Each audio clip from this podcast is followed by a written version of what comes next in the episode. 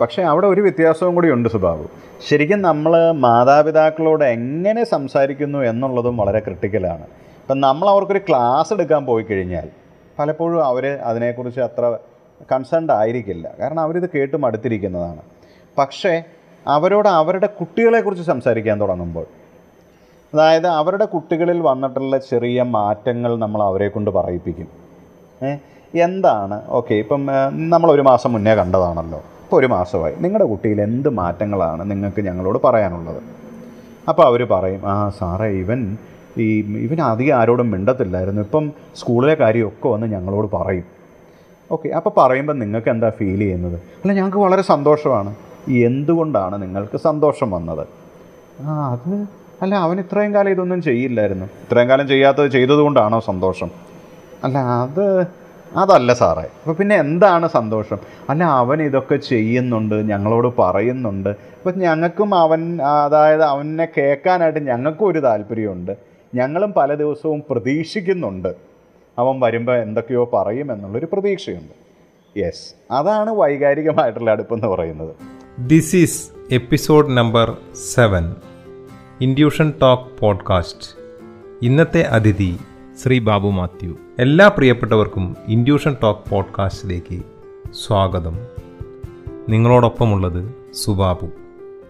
എല്ലാ ഞായറാഴ്ചയും ഒരു മനുഷ്യന്റെ ജീവിതകഥയുമായി അയാൾക്ക് പങ്കുവയ്ക്കുവാനുള്ള ആശയവുമായി നിങ്ങളുടെ മുന്നിലെത്തുന്നു. ഇത് നിങ്ങളുടെ ജീവിതത്തെ പ്രചോദിപ്പിക്കുന്നതും മുന്നോട്ട് നയിക്കുന്നതും ആയിരിക്കും. ഇൻഡ്യൂഷൻ ടോക്ക് പോഡ്കാസ്റ്റ് നിങ്ങൾ ഏത് ആപ്ലിക്കേഷനിലാണോ കേൾക്കുന്നത് അതിൽ സബ്സ്ക്രൈബ് ചെയ്യുകയും നിങ്ങളുടെ അഭിപ്രായങ്ങൾ രേഖപ്പെടുത്തുകയും ചെയ്യുക.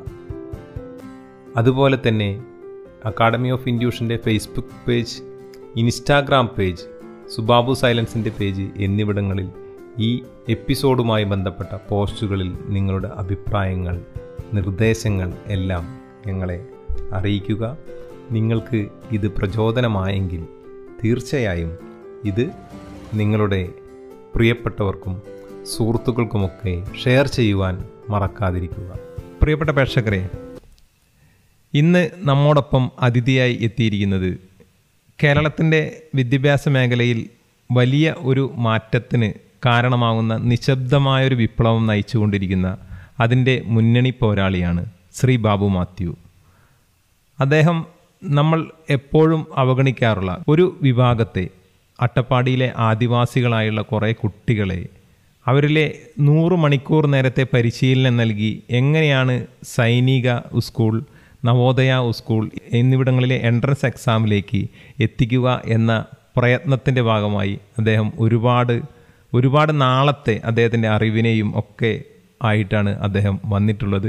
അതുകൊണ്ട് തന്നെ നമുക്ക് ഒരുപാട് മൂല്യവത്തായ വിവരങ്ങൾ അദ്ദേഹത്തിൽ നിന്ന് ഒരുപാട് കഥകൾ അദ്ദേഹത്തിൽ നിന്ന് കിട്ടും എന്ന് നമുക്ക് ഉറപ്പായും വിശ്വസിക്കാം. എന്ന് മാത്രം പറഞ്ഞുകൊണ്ട് നിങ്ങൾ ഈ സംഭാഷണം വളരെ അധികം സന്തോഷത്തോടെ സ്വീകരിക്കുമെന്ന് വിശ്വസിച്ചുകൊണ്ട് അദ്ദേഹത്തെ നമ്മുടെ ഈ ഷോയിലേക്ക് ക്ഷണിക്കുന്നു. സ്വാഗതം ശ്രീ ബാബു മാത്യു. നന്ദി സുബാബു എനിക്ക് തോന്നുന്നു നമ്മൾ കുറേയേറെ കാലമായിട്ട് ഒരു പത്ത് വർഷത്തോളമായിട്ട് നമുക്ക് പരിചയമുണ്ട്. അതെ അതെ. അപ്പോൾ ഞങ്ങൾ സത്യത്തിൽ ഈ പറയുന്ന ആദിവാസി മേഖല എന്നുള്ളത് വളരെ റീസെന്റ് ആയിട്ടുള്ളൊരു ആണ്. ഈ ഒരു രണ്ടായിരത്തി പതിനഞ്ചിലാണ് നമ്മൾ ഈ ട്രൈബൽ കുട്ടികളുടെ ഇടയ്ക്കേക്ക് വന്നത്. യഥാർത്ഥത്തിൽ അങ്ങോട്ട് വരാനുണ്ടാവുന്ന മറ്റൊരു സാഹചര്യമുണ്ട്. എനിക്ക് തോന്നുന്നു നമ്മുടെ ഈ ബദൽ വിദ്യാഭ്യാസ അന്വേഷണങ്ങളിൽ മാത്യു ചെറിയാൻ സാറിനെയൊക്കെ ഓർമ്മയുണ്ടാവും എന്ന് വിചാരിക്കുന്നു. ആ എറണാകുളത്തുണ്ടായിരുന്നു. അപ്പം സത്യത്തിൽ ഒരു രണ്ടായിരത്തി പത്ത് ആ കാലഘട്ടത്തിൽ സാറ് റിട്ടയർ ചെയ്യുന്നതിന് ഏതാനും വർഷങ്ങൾക്ക് മുന്നെയാണ് ഞങ്ങൾ അതിന് മുന്നേ തന്നെ സത്യത്തിൽ എന്താണ് ഈ വിദ്യാഭ്യാസം എന്നുള്ള ഒരു പ്രക്രിയ അല്ലെ ലേണിംഗ് എങ്ങനെ നടക്കുന്നു എന്നുള്ളതിനെക്കുറിച്ചൊക്കെയുള്ള അന്വേഷണങ്ങളിലായിരുന്നു. ആ ഒരു കാലഘട്ടത്തിൽ രണ്ടായിരത്തി പത്ത് പതിനൊന്ന് ആ ഒരു കാലഘട്ടത്തിൽ സാറ് ഇടപ്പള്ളിയിൽ അവിടെ ഗവൺമെന്റ് യു പി എസിൽ ഹെഡ് മാസ്റ്ററായിട്ടിരിക്കുന്ന ആ ഒരു കാലഘട്ടത്തിലാണ്. ഈ അഞ്ച് ആറ് ഏഴ് ക്ലാസ്സിലെ കുട്ടികളുടെ ഇടയ്ക്കുണ്ടാകുന്ന ചില പ്രശ്നങ്ങളും അത് അധ്യാപകർ കൈകാര്യം ചെയ്യാനായിട്ട് അവർക്ക് ബുദ്ധിമുട്ട് അനുഭവിക്കുന്ന ഒരു സാഹചര്യം ഉണ്ടായി. പലപ്പോഴും നമുക്കറിയാം ആ ഒരു ഗവൺമെന്റ് സ്കൂളിലാവുമ്പം ഒരു സാധാരണക്കാരന്റെ കുട്ടികളായിരിക്കും കൂടുതലും അവിടെ പോകുന്നത്. അപ്പോൾ അവിടെ വരുമ്പോൾ ആ കുട്ടികൾ എസ്പെഷ്യലി നമ്മൾ അഞ്ച് ആറ് ഏഴ് എന്ന് പറയുമ്പം പൊതുവേ ആൾക്കാർക്കുള്ളൊരു ധാരണ അഞ്ച് ആറ് ഏഴിലെ കുട്ടികൾക്കൊക്കെ അങ്ങനെ വലിയ പ്രശ്നമൊക്കെ ഉണ്ടോ? നമ്മൾ കുട്ടികളുടെ തന്നെ സ്വഭാവത്തിലൊക്കെ മാറ്റങ്ങൾ പ്രകടമാവുന്നത് പലപ്പോഴും ഹൈസ്കൂളിലും ഹയർ സെക്കൻഡറിയിലും ഒക്കെ എത്തുമ്പോഴാണ്. എന്നുള്ളതാണ് നമ്മുടെ പൊതുവേ ഉള്ളൊരു ചിന്താഗതി. അപ്പോൾ ഇവിടെ കുട്ടികളുടെ കുട്ടികളുടെ പ്രശ്നം എന്ന് പറയുന്നത് പലപ്പോഴും അവർക്ക് ചിലപ്പം പറയേണ്ട കാര്യങ്ങൾ പറയാൻ പറ്റുന്നില്ല. അവർ അവരുടെ പെരുമാറ്റത്തിൽ കുറേയധികം ബുദ്ധിമുട്ടുകൾ അവർ അനുഭവിക്കുന്നു ഇത്തരം കാര്യങ്ങളൊക്കെ ആയിരുന്നു അപ്പോൾ അവിടെ നമ്മൾ പോവുകയും സാറാണ് എന്ന് നമുക്ക് ബാബു ഒന്ന് നോക്കിയാലോ? നമ്മുടെ പിള്ളേർക്ക് ശരിക്കും എന്താ സംഭവിക്കുന്നത് ഞങ്ങളുടെ അധ്യാപകർക്കാണെങ്കിൽ പലപ്പോഴും കുട്ടികളിലെ മാറ്റങ്ങൾ ഉൾക്കൊള്ളാൻ ഒരു ബുദ്ധിമുട്ട് വരുന്നു. അവരുടെ പെരുമാറ്റത്തിൽ ഭയങ്കര പ്രശ്നങ്ങൾ പറയുന്നു എന്നൊക്കെയുള്ളു. അങ്ങനെ സത്യത്തിൽ നമ്മൾ ഈ ഔപചാരിക വിദ്യാഭ്യാസത്തിലേക്ക് കാലെടുത്ത് വെക്കുന്നത് അങ്ങനെയാണ്. ഇപ്പോൾ രണ്ടായിരത്തി പത്ത് കാലഘട്ടത്തിൽ അന്ന് ഞങ്ങൾ ഈ കുട്ടികളുമായിട്ടുള്ള ഒരു സമ്പർക്കത്തിൽ ഏർപ്പെട്ടപ്പോൾ സത്യത്തിൽ മനസ്സിലായ ഒരു കാര്യം. നമുക്കൊരു കുട്ടിയുടെ ഭാഗത്ത് നിന്ന് പലപ്പോഴും കാര്യങ്ങൾ കാണാൻ നമ്മൾക്ക് സാധിക്കുന്നില്ല എന്നുള്ളതായിരുന്നു. കാരണം ഒന്നെങ്കിൽ അധ്യാപകൻ അധ്യാപകന്റെ വശമാണ് പറയുക. അയ്യോ ഈ കുട്ടിയെ കൊണ്ട് ഒരു രക്ഷയില്ല. സാറേ അവനിങ്ങനെ മറ്റുള്ളവരെ തെറി വിളിക്കുവാണ്. അല്ലെങ്കിൽ ക്ലാസ്സിൽ ശ്രദ്ധിക്കത്തില്ല. മറ്റേ കുട്ടികളെ ശല്യപ്പെടുത്തുന്നു. അപ്പോൾ ഇത്തരം കുറേ പരാതികൾ അധ്യാപകരുടെ ഭാഗത്തുനിന്നും ഇപ്പം നമ്മൾ മാതാപിതാക്കളോട് ചോദിച്ചു കഴിഞ്ഞാൽ അവർ പറയും എന്റെ സാറേ ഞാൻ ഇവനെ കൊണ്ട് തോറ്റു. ഞാൻ എന്ത് ചെയ്യാനാണ്? ഇപ്പം- എനിക്ക് രാവിലെ പണിക്ക് പോകണം. വൈകുന്നേരം വരുമ്പം സ്കൂളിലെ കാര്യങ്ങൾ ചോദിച്ചാൽ ഒന്നും പറയാല്ല. പഠിക്കാൻ പറഞ്ഞു കഴിഞ്ഞാൽ പഠിക്കില്ല. ഇപ്പം ഈ ഒരു നമുക്ക് മനസ്സിലായത് സത്യത്തിൽ കുട്ടികളും അധ്യാപകരുമായിട്ടാണെങ്കിലും അല്ലെങ്കിൽ കുട്ടികളും മാതാപിതാക്കളായിട്ടാണെങ്കിലും അവരുടെ ഇടയ്ക്ക് പലപ്പോഴും കുട്ടികളുടെ ആവശ്യങ്ങൾ അറിഞ്ഞുള്ളൊരു സംഭാഷണം ഉണ്ടാവാറില്ല എന്നുള്ളതായിരുന്നു. അപ്പോൾ ഇത് തിരിച്ചറിഞ്ഞ് നമ്മൾ കുട്ടികളുടെ എന്താണ് അവരുടെ ആവശ്യം? അല്ലെ അവരെന്തുകൊണ്ടാണ് അപ്സെറ്റ് ആവുന്നത് അവർക്ക് എന്തുകൊണ്ടാണ് പലപ്പോഴും ഈ പറയുന്ന പെരുമാറ്റത്തിലൊക്കെ വൈരുദ്ധ്യങ്ങൾ ഉണ്ടാവുന്നത് എന്നുള്ളത് കുട്ടികളോട് തന്നെ ചോദിക്കാമെന്ന് വിചാരിച്ചു.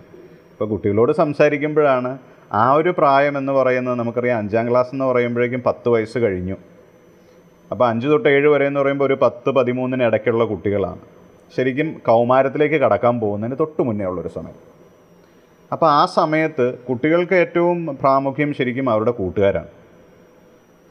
അപ്പോൾ കൂട്ടുകാരുമായിട്ട് ഇടപഴകാനുള്ള അവസരങ്ങൾ പിന്നീട് അതൊന്ന് അത് കൃത്യമായിട്ട് ലഭിക്കാതിരിക്കുക. രണ്ട് സത്യത്തിൽ അവർക്കൊരു വൈകാരികമായിട്ട് ഒത്തിരി മാറ്റങ്ങൾ വരുന്നത്. നമുക്കറിയാം അവരുടെ ശരീരത്തിലുള്ള ഹോർമോണൽ വ്യതിയാനങ്ങൾ ഏറ്റവും കൂടുതൽ ഉണ്ടാകുന്നൊരു സമയമാണ്. അപ്പോൾ ആ ഒരു സമയത്ത് അവരുടെ വൈകാരിക അവസ്ഥ പെട്ടെന്ന് മാറ്റങ്ങൾ വരുന്നതാണ്. അപ്പോൾ അതിനെ ഉൾക്കൊള്ളാനോ അല്ലെ അതിനനുസരിച്ച് അവരോട് സംസാരിക്കാനോ മാതാപിതാക്കൾക്ക് പലപ്പോഴും കഴിയാറില്ല. അപ്പോൾ മാതാപിതാക്കളെ സംബന്ധിച്ച് അവർ നോക്കുമ്പോൾ ഞങ്ങൾ അവന് എല്ലാം മേടിച്ചു കൊടുക്കുന്നില്ലേ? അവന്റെ എല്ലാ അല്ലെ അവളുടെ എല്ലാ ആവശ്യങ്ങളും ഞങ്ങൾ സാധിക്കുന്നില്ലേ? പക്ഷെ അവർക്ക് ചില വൈകാരിക ആവശ്യങ്ങളുണ്ട്. അവരെ കേൾക്കണം. അപ്പോൾ അവരുടെ സങ്കടങ്ങളെക്കുറിച്ച് നമ്മൾ ചോദിക്കണം. എന്താ ദേഷ്യപ്പെടുന്നതെന്നുള്ളത് തിരിച്ചറിയണം. അപ്പോൾ ഈ ഒരു കാര്യമായിരുന്നു അവിടെ പ്രകടമായത്. അതിന്റെ ബാക്കിയായിട്ട് ഞങ്ങൾ ഈ എല്ലാ കുട്ടികളുടെയും അന്ന് ആ യു പി സ്കൂളിലുണ്ടായിരുന്ന ഒരു എഴുപത്തിയെട്ടോളം കുട്ടികളുടെ എല്ലാവരുടെയും വീടുകളിൽ പോയി പേരൻസുമായിട്ട് സംസാരിച്ചപ്പോഴാണ് ഇപ്പോൾ കുട്ടികൾ ഇവർ അധ്യാപകർ പറയുന്ന മറ്റൊരു പ്രശ്നം സ്കൂളിൽ വരുമ്പോൾ തെറി പറയുന്നു എന്നുള്ളതാണ്. അപ്പം നമ്മൾ അവിടെ പോകുമ്പം ശരിക്കും പല വീടുകളിലും വൈകുന്നേരം അച്ഛന്മാർ രണ്ടെണ്ണമൊക്കെ അടിച്ചു വന്നു കഴിഞ്ഞാൽ അവർ വളരെ മോശമായിട്ടുള്ള ഭാഷ ഉപയോഗിക്കാറുണ്ട്. അത് ഉപയോഗിക്കുന്ന മിക്കവാറും വീട്ടിലുള്ള മറ്റാൾക്കാരുടെ അടുത്താണ്. അത് കേൾക്കുന്നതും കാണുന്നതുമായിട്ടുള്ളൊരു കുട്ടിക്ക് സ്വാഭാവികമായിട്ടും അത് അവന്റെ പെരുമാറ്റത്തെയും അവന്റെ ചിന്താഗതികളെയും സ്വാധീനിക്കും. അവൻ സ്കൂളിൽ വരുമ്പോൾ പലപ്പോഴും അത്തരം വാക്കുകൾ ഉപയോഗിക്കുക എന്നുള്ള തികച്ചും സ്വാഭാവികമായിട്ട് മാറും. അപ്പോൾ ഇത്തരം ഇൻഫ്ലുവൻസസ് ആണ് സത്യത്തിൽ ഇതിനൊരു കാരണം എന്നുള്ളത് നമ്മൾ തിരിച്ചറിയുകയും കുട്ടികൾക്ക് കൂടുതൽ അവരുടെ ഈ പറയുന്ന അവരുടെ ബുദ്ധിമുട്ടുകളും അവരുടെ ആത്മസംഘർഷങ്ങളും അവതരിപ്പിക്കാനുള്ള ഒരു വേദി അതായത് നമ്മളോട് വളരെ ഫ്രീ ആയിട്ട് സംസാരിക്കാനുള്ളൊരു അവസരം ഉണ്ടാക്കി കൊടുത്തോടുകൂടി സത്യത്തിൽ ആ സ്കൂളിലെ പ്രശ്നങ്ങൾ ഒരു പരിധിവരെയും തീർന്നു എന്ന് തന്നെ പറയാം. ഇതൊരു പ്രചോദനമായി അതിനുശേഷമാണ് എനിക്ക് തോന്നുന്നത് രണ്ടായിരത്തി പന്ത്രണ്ട്. രണ്ടായിരത്തി പന്ത്രണ്ടിൽ ഞങ്ങൾ ഒരു വർഷം നീണ്ട ഒരു യാത്ര കേരളത്തിൽ മുഴുവൻ നടത്തിയിരുന്നു.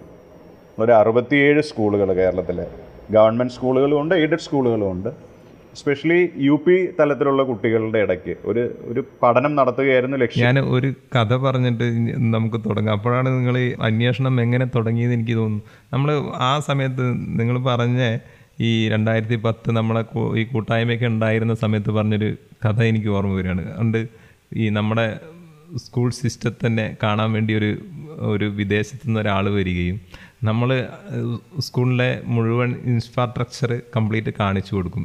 ഫെസിലിറ്റി സ്മാർട്ട് റൂം മറ്റ് ഗ്രൗണ്ട് ബിൽഡിങ്ങുകൾ എല്ലാം കാണിച്ചു കൊടുത്തത് അവർ ആസ്വദിക്കുകയും അവസാനം ആ സന്ദർശകർ ചോദിക്കുന്ന ഒരു ചോദ്യമുണ്ട്. അത് ഭയങ്കര ഇതായിട്ടാണ് താങ്കൾ പറഞ്ഞത്. എനിക്ക് അതുകൊണ്ടാണ് അത് ഓർത്ത് മനസ്സിൽ ഇപ്പോഴും തട്ടി നിൽക്കുന്നത്. വെർ ഇസ് യുവർ ചൈൽഡ് എന്ന് ചോ ഒരു ചോദ്യം വരുമ്പം തന്നെ മാ- ബാക്കിയുള്ളൊരു പകച്ചു പോകുന്നൊരു സ്റ്റോറി അങ്ങ് പറഞ്ഞു പറഞ്ഞു. യഥാർത്ഥത്തിൽ ഈ കുട്ടിയെ അന്വേഷിച്ചുള്ള ഈ പോക്കല്ലേ ഈ പോക്ക്? എവിടെയാണ് ഈ കുട്ടി ഉള്ളത്? യഥാർത്ഥ കുട്ടി എവിടെയാണെന്നുള്ള അന്വേഷിച്ചുള്ള പോക്കായിരുന്നു ഈ അറുപത്തിരണ്ട് കേരളത്തിലുള്ള ഒരു യാത്ര എന്ന് തോന്നുന്നു. അതായിട്ട് കണക്ട് ചെയ്യുമ്പോഴാണ് ഇതിന്റെ ഒരു ഗൗരവം നമുക്ക് മനസ്സിലാകുക എന്ന് തോന്നുന്നു. തീർച്ചയായിട്ടും അത് ഓർമ്മിപ്പിച്ചതിന് വളരെ നന്ദി. സത്യത്തിൽ ആ, ആ ഒരു എന്താ പറയുന്ന വിദേശ ആ ഒരു വിദേശ അധ്യാപകൻ സത്യത്തിൽ വലിയൊരു മോട്ടിവേഷൻ ആയിരുന്നു. കാരണം അമേരിക്കയിൽ എനിക്ക് തോന്നുന്ന കാലിഫോർണിയ അവിടെ ഒരു സ്കൂളിൽ പഠിപ്പിക്കുന്ന ഒരു അധ്യാപകൻ ശരിക്കും അയാൾ കേരളത്തിലേക്ക് വന്നത് അയാൾ പഠിപ്പിക്കുന്ന കുട്ടികളുടെ എന്താ പറയുന്ന റൂട്ട്സ് തിരക്കി വന്നതാണ്. അയാളുടെ കുട്ടിയുടെ പേരൻസ് എല്ലാവരും തന്നെ അവിടെയുള്ള ടെക്കീസാണ് നമുക്കറിയാം. അപ്പോൾ ആ കുട്ടിയുടെ ഗ്രാൻഡ് പേരൻസിനെയും അവരുടെ മറ്റു കുടുംബാംഗങ്ങളെയും കണ്ട് കുട്ടിയെക്കുറിച്ച് കൂടുതൽ അറിയുക എന്നുള്ളൊരു ഉദ്ദേശത്തിൽ സ്വന്തം കാശ് മുടക്കി രണ്ട് മാസം ലീവ് എടുത്ത് കേരളത്തിലും തമിഴ്നാട്ടിലും ആന്ധ്രയിലും ഒക്കെ യാത്ര ചെയ്ത് ആ കുട്ടികളുടെ എന്താ പറയുന്ന അവരുടെ ഒരു കൾച്ചറൽ ബാക്ക്ഗ്രൗണ്ടും ഒക്കെ തിരിച്ചറിയാനായിട്ടുള്ള ഒരു ശ്രമത്തിന്റെ ഭാഗമായിട്ട് നാട്ടിൽ വന്നപ്പോൾ വളരെ ആക്സിഡന്റലി പരിചയപ്പെട്ടൊരു കക്ഷിയാണ്. ടിം എന്നായിരുന്നു പേര്. ഞാനിപ്പോഴും ഓർക്കുന്നു. ഞങ്ങളിപ്പോഴും കണക്റ്റഡ് ആണ്. പല കാര്യങ്ങളും ചർച്ച ചെയ്യാറുമുണ്ട്. അപ്പം യഥാർത്ഥത്തിൽ ഇതാണ്. നമ്മൾ ഈ കുട്ടിയെ കുറിച്ചുള്ള നമ്മുടെ കുട്ടി എവിടെ എന്നുള്ള അന്വേഷണത്തിൽ തന്നെയാണ്. അല്ലെങ്കിൽ നമ്മുടെ മാതാപിതാക്കൾക്ക് എന്താണ് പറ്റുന്നത്? അധ്യാപകർക്ക് എന്താണ് പറ്റുന്നത്? എന്തുകൊണ്ടാണ് അവർക്ക് കുട്ടിയെ കാണാൻ പറ്റാതെ വരുന്നത്? ആ ഒരു അന്വേഷണത്തിന്റെ ഭാഗമായിട്ട് തന്നെയാണ് ഞങ്ങൾ ഈ സ്റ്റേറ്റിൽ മുഴുവൻ സഞ്ചരിച്ചു തന്നത്. അപ്പം ഞാനത് പറഞ്ഞു വരുന്ന സത്യത്തിൽ നമുക്കൊരു അന്നത്തെ ഡാറ്റയുമായിട്ട് തന്നെ കണക്ട് ചെയ്ത് ഞാൻ പറയേണ്ടി വരും. നമ്മൾ അന്ന് കണ്ടത് ഏകദേശം ഇരുപതിനായിരം കുട്ടികളെയാണ്.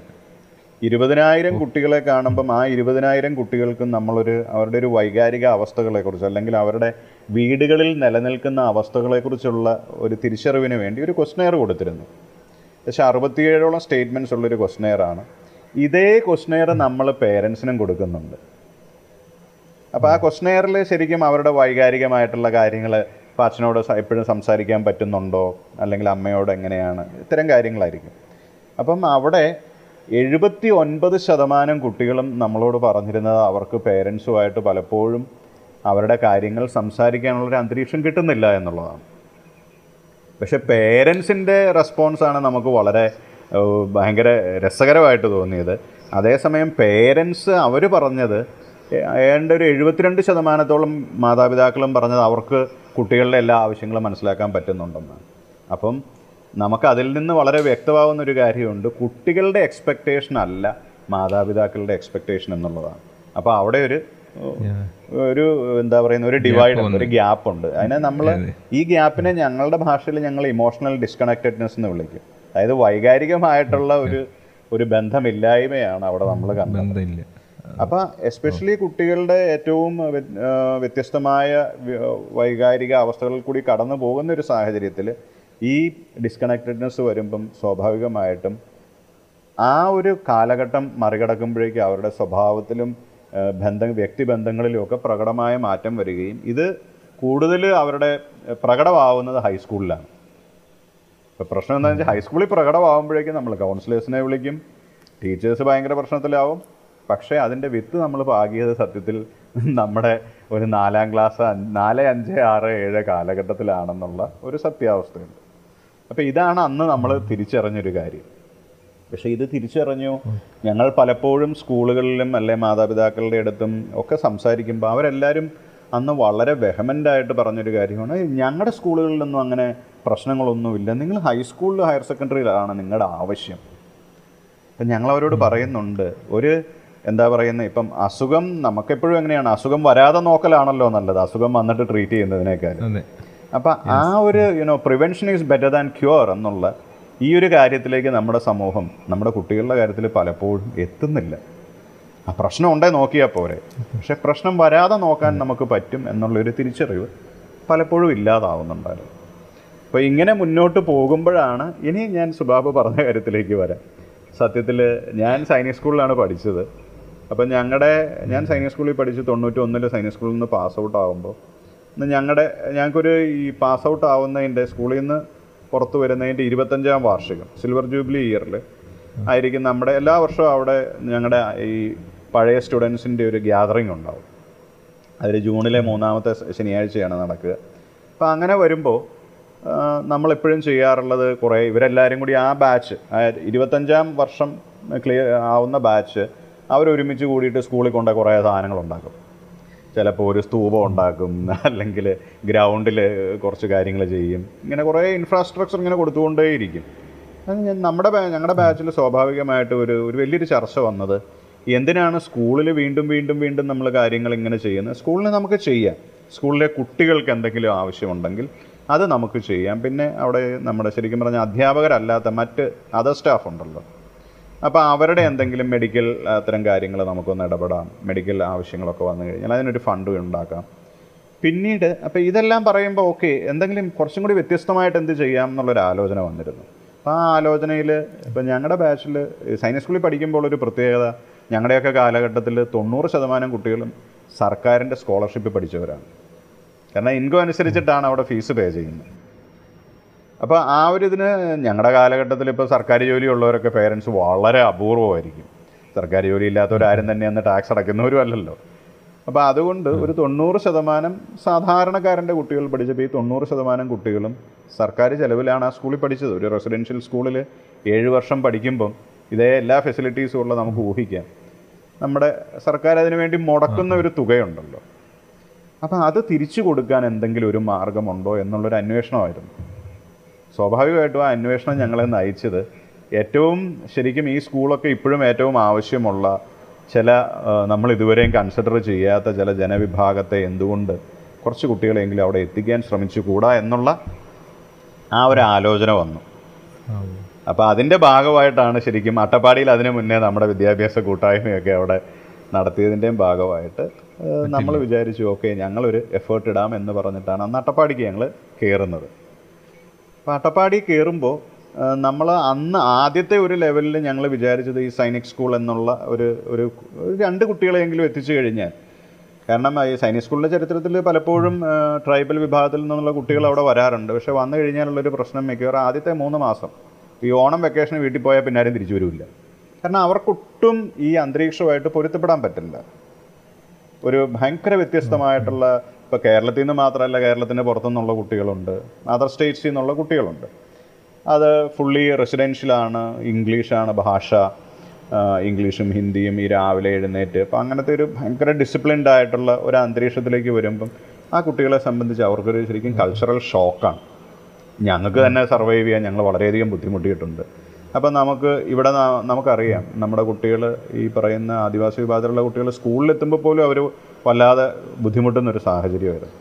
അപ്പം ഞങ്ങൾ വിചാരിച്ച് ഞങ്ങൾക്ക് സത്യത്തിൽ ഈ ഒരു കുട്ടികളുടെ ഇടയ്ക്ക് നടത്തിയ പഠനം അതിനെക്കുറിച്ച് അപ്പം ആ ഒരു പഠനത്തിൽ നിന്ന് കിട്ടിയ അറിവുകൾ കൃത്യമായിട്ട് നടപ്പിലാക്കി കഴിഞ്ഞാൽ ചിലപ്പോഴെങ്കിലും നമുക്ക് ഒന്നോ രണ്ടോ കുട്ടികളെങ്കിലും സഹായിച്ച് ഇവിടെ എത്തിക്കാൻ പറ്റുമെന്നുള്ളൊരു പ്രതീക്ഷയിലാണ് ഞങ്ങളത് ഏറ്റെടുക്കുന്നത്.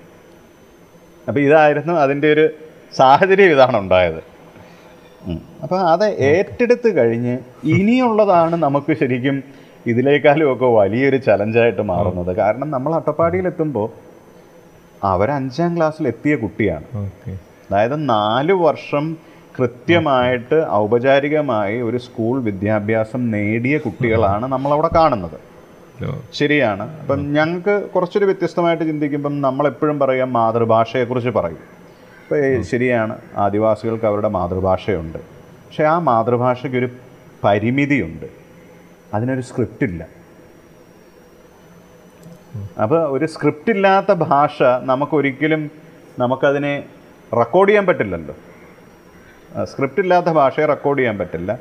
അപ്പോൾ അതുകൊണ്ട് തന്നെ ആ ഭാഷയുടെ പരിമിതി അതൊരു ജസ്റ്റ് ചില ആശയങ്ങളെ പരസ്പരം എത്തിക്കുക എന്നുള്ളത് കവിഞ്ഞ് ആ ഭാഷയ്ക്ക് അതിനപ്പുറത്തേക്ക് ഭാഷയുടേതായ ഒരു ഫങ്ഷനും അതിന് നടപ്പിലാക്കാൻ കഴിയില്ലായിരുന്നു. അപ്പോൾ അവരുടെ പ്രൈമറി നീഡ്സ് എന്ന് വേണേൽ നമുക്ക് വിളിക്കാവുന്ന ഈ പറയുന്ന ഭക്ഷണം അത്തരം ചില കാര്യങ്ങൾക്കും ചില അത്യാവശ്യം കമ്മ്യൂണിക്കേഷനും അപ്പുറത്തേക്ക് ആ ഭാഷ വളർന്നിട്ടില്ല. അപ്പം ഈ ഭാഷയാണ് അവർ അവരുടെ മാതൃഭാഷ.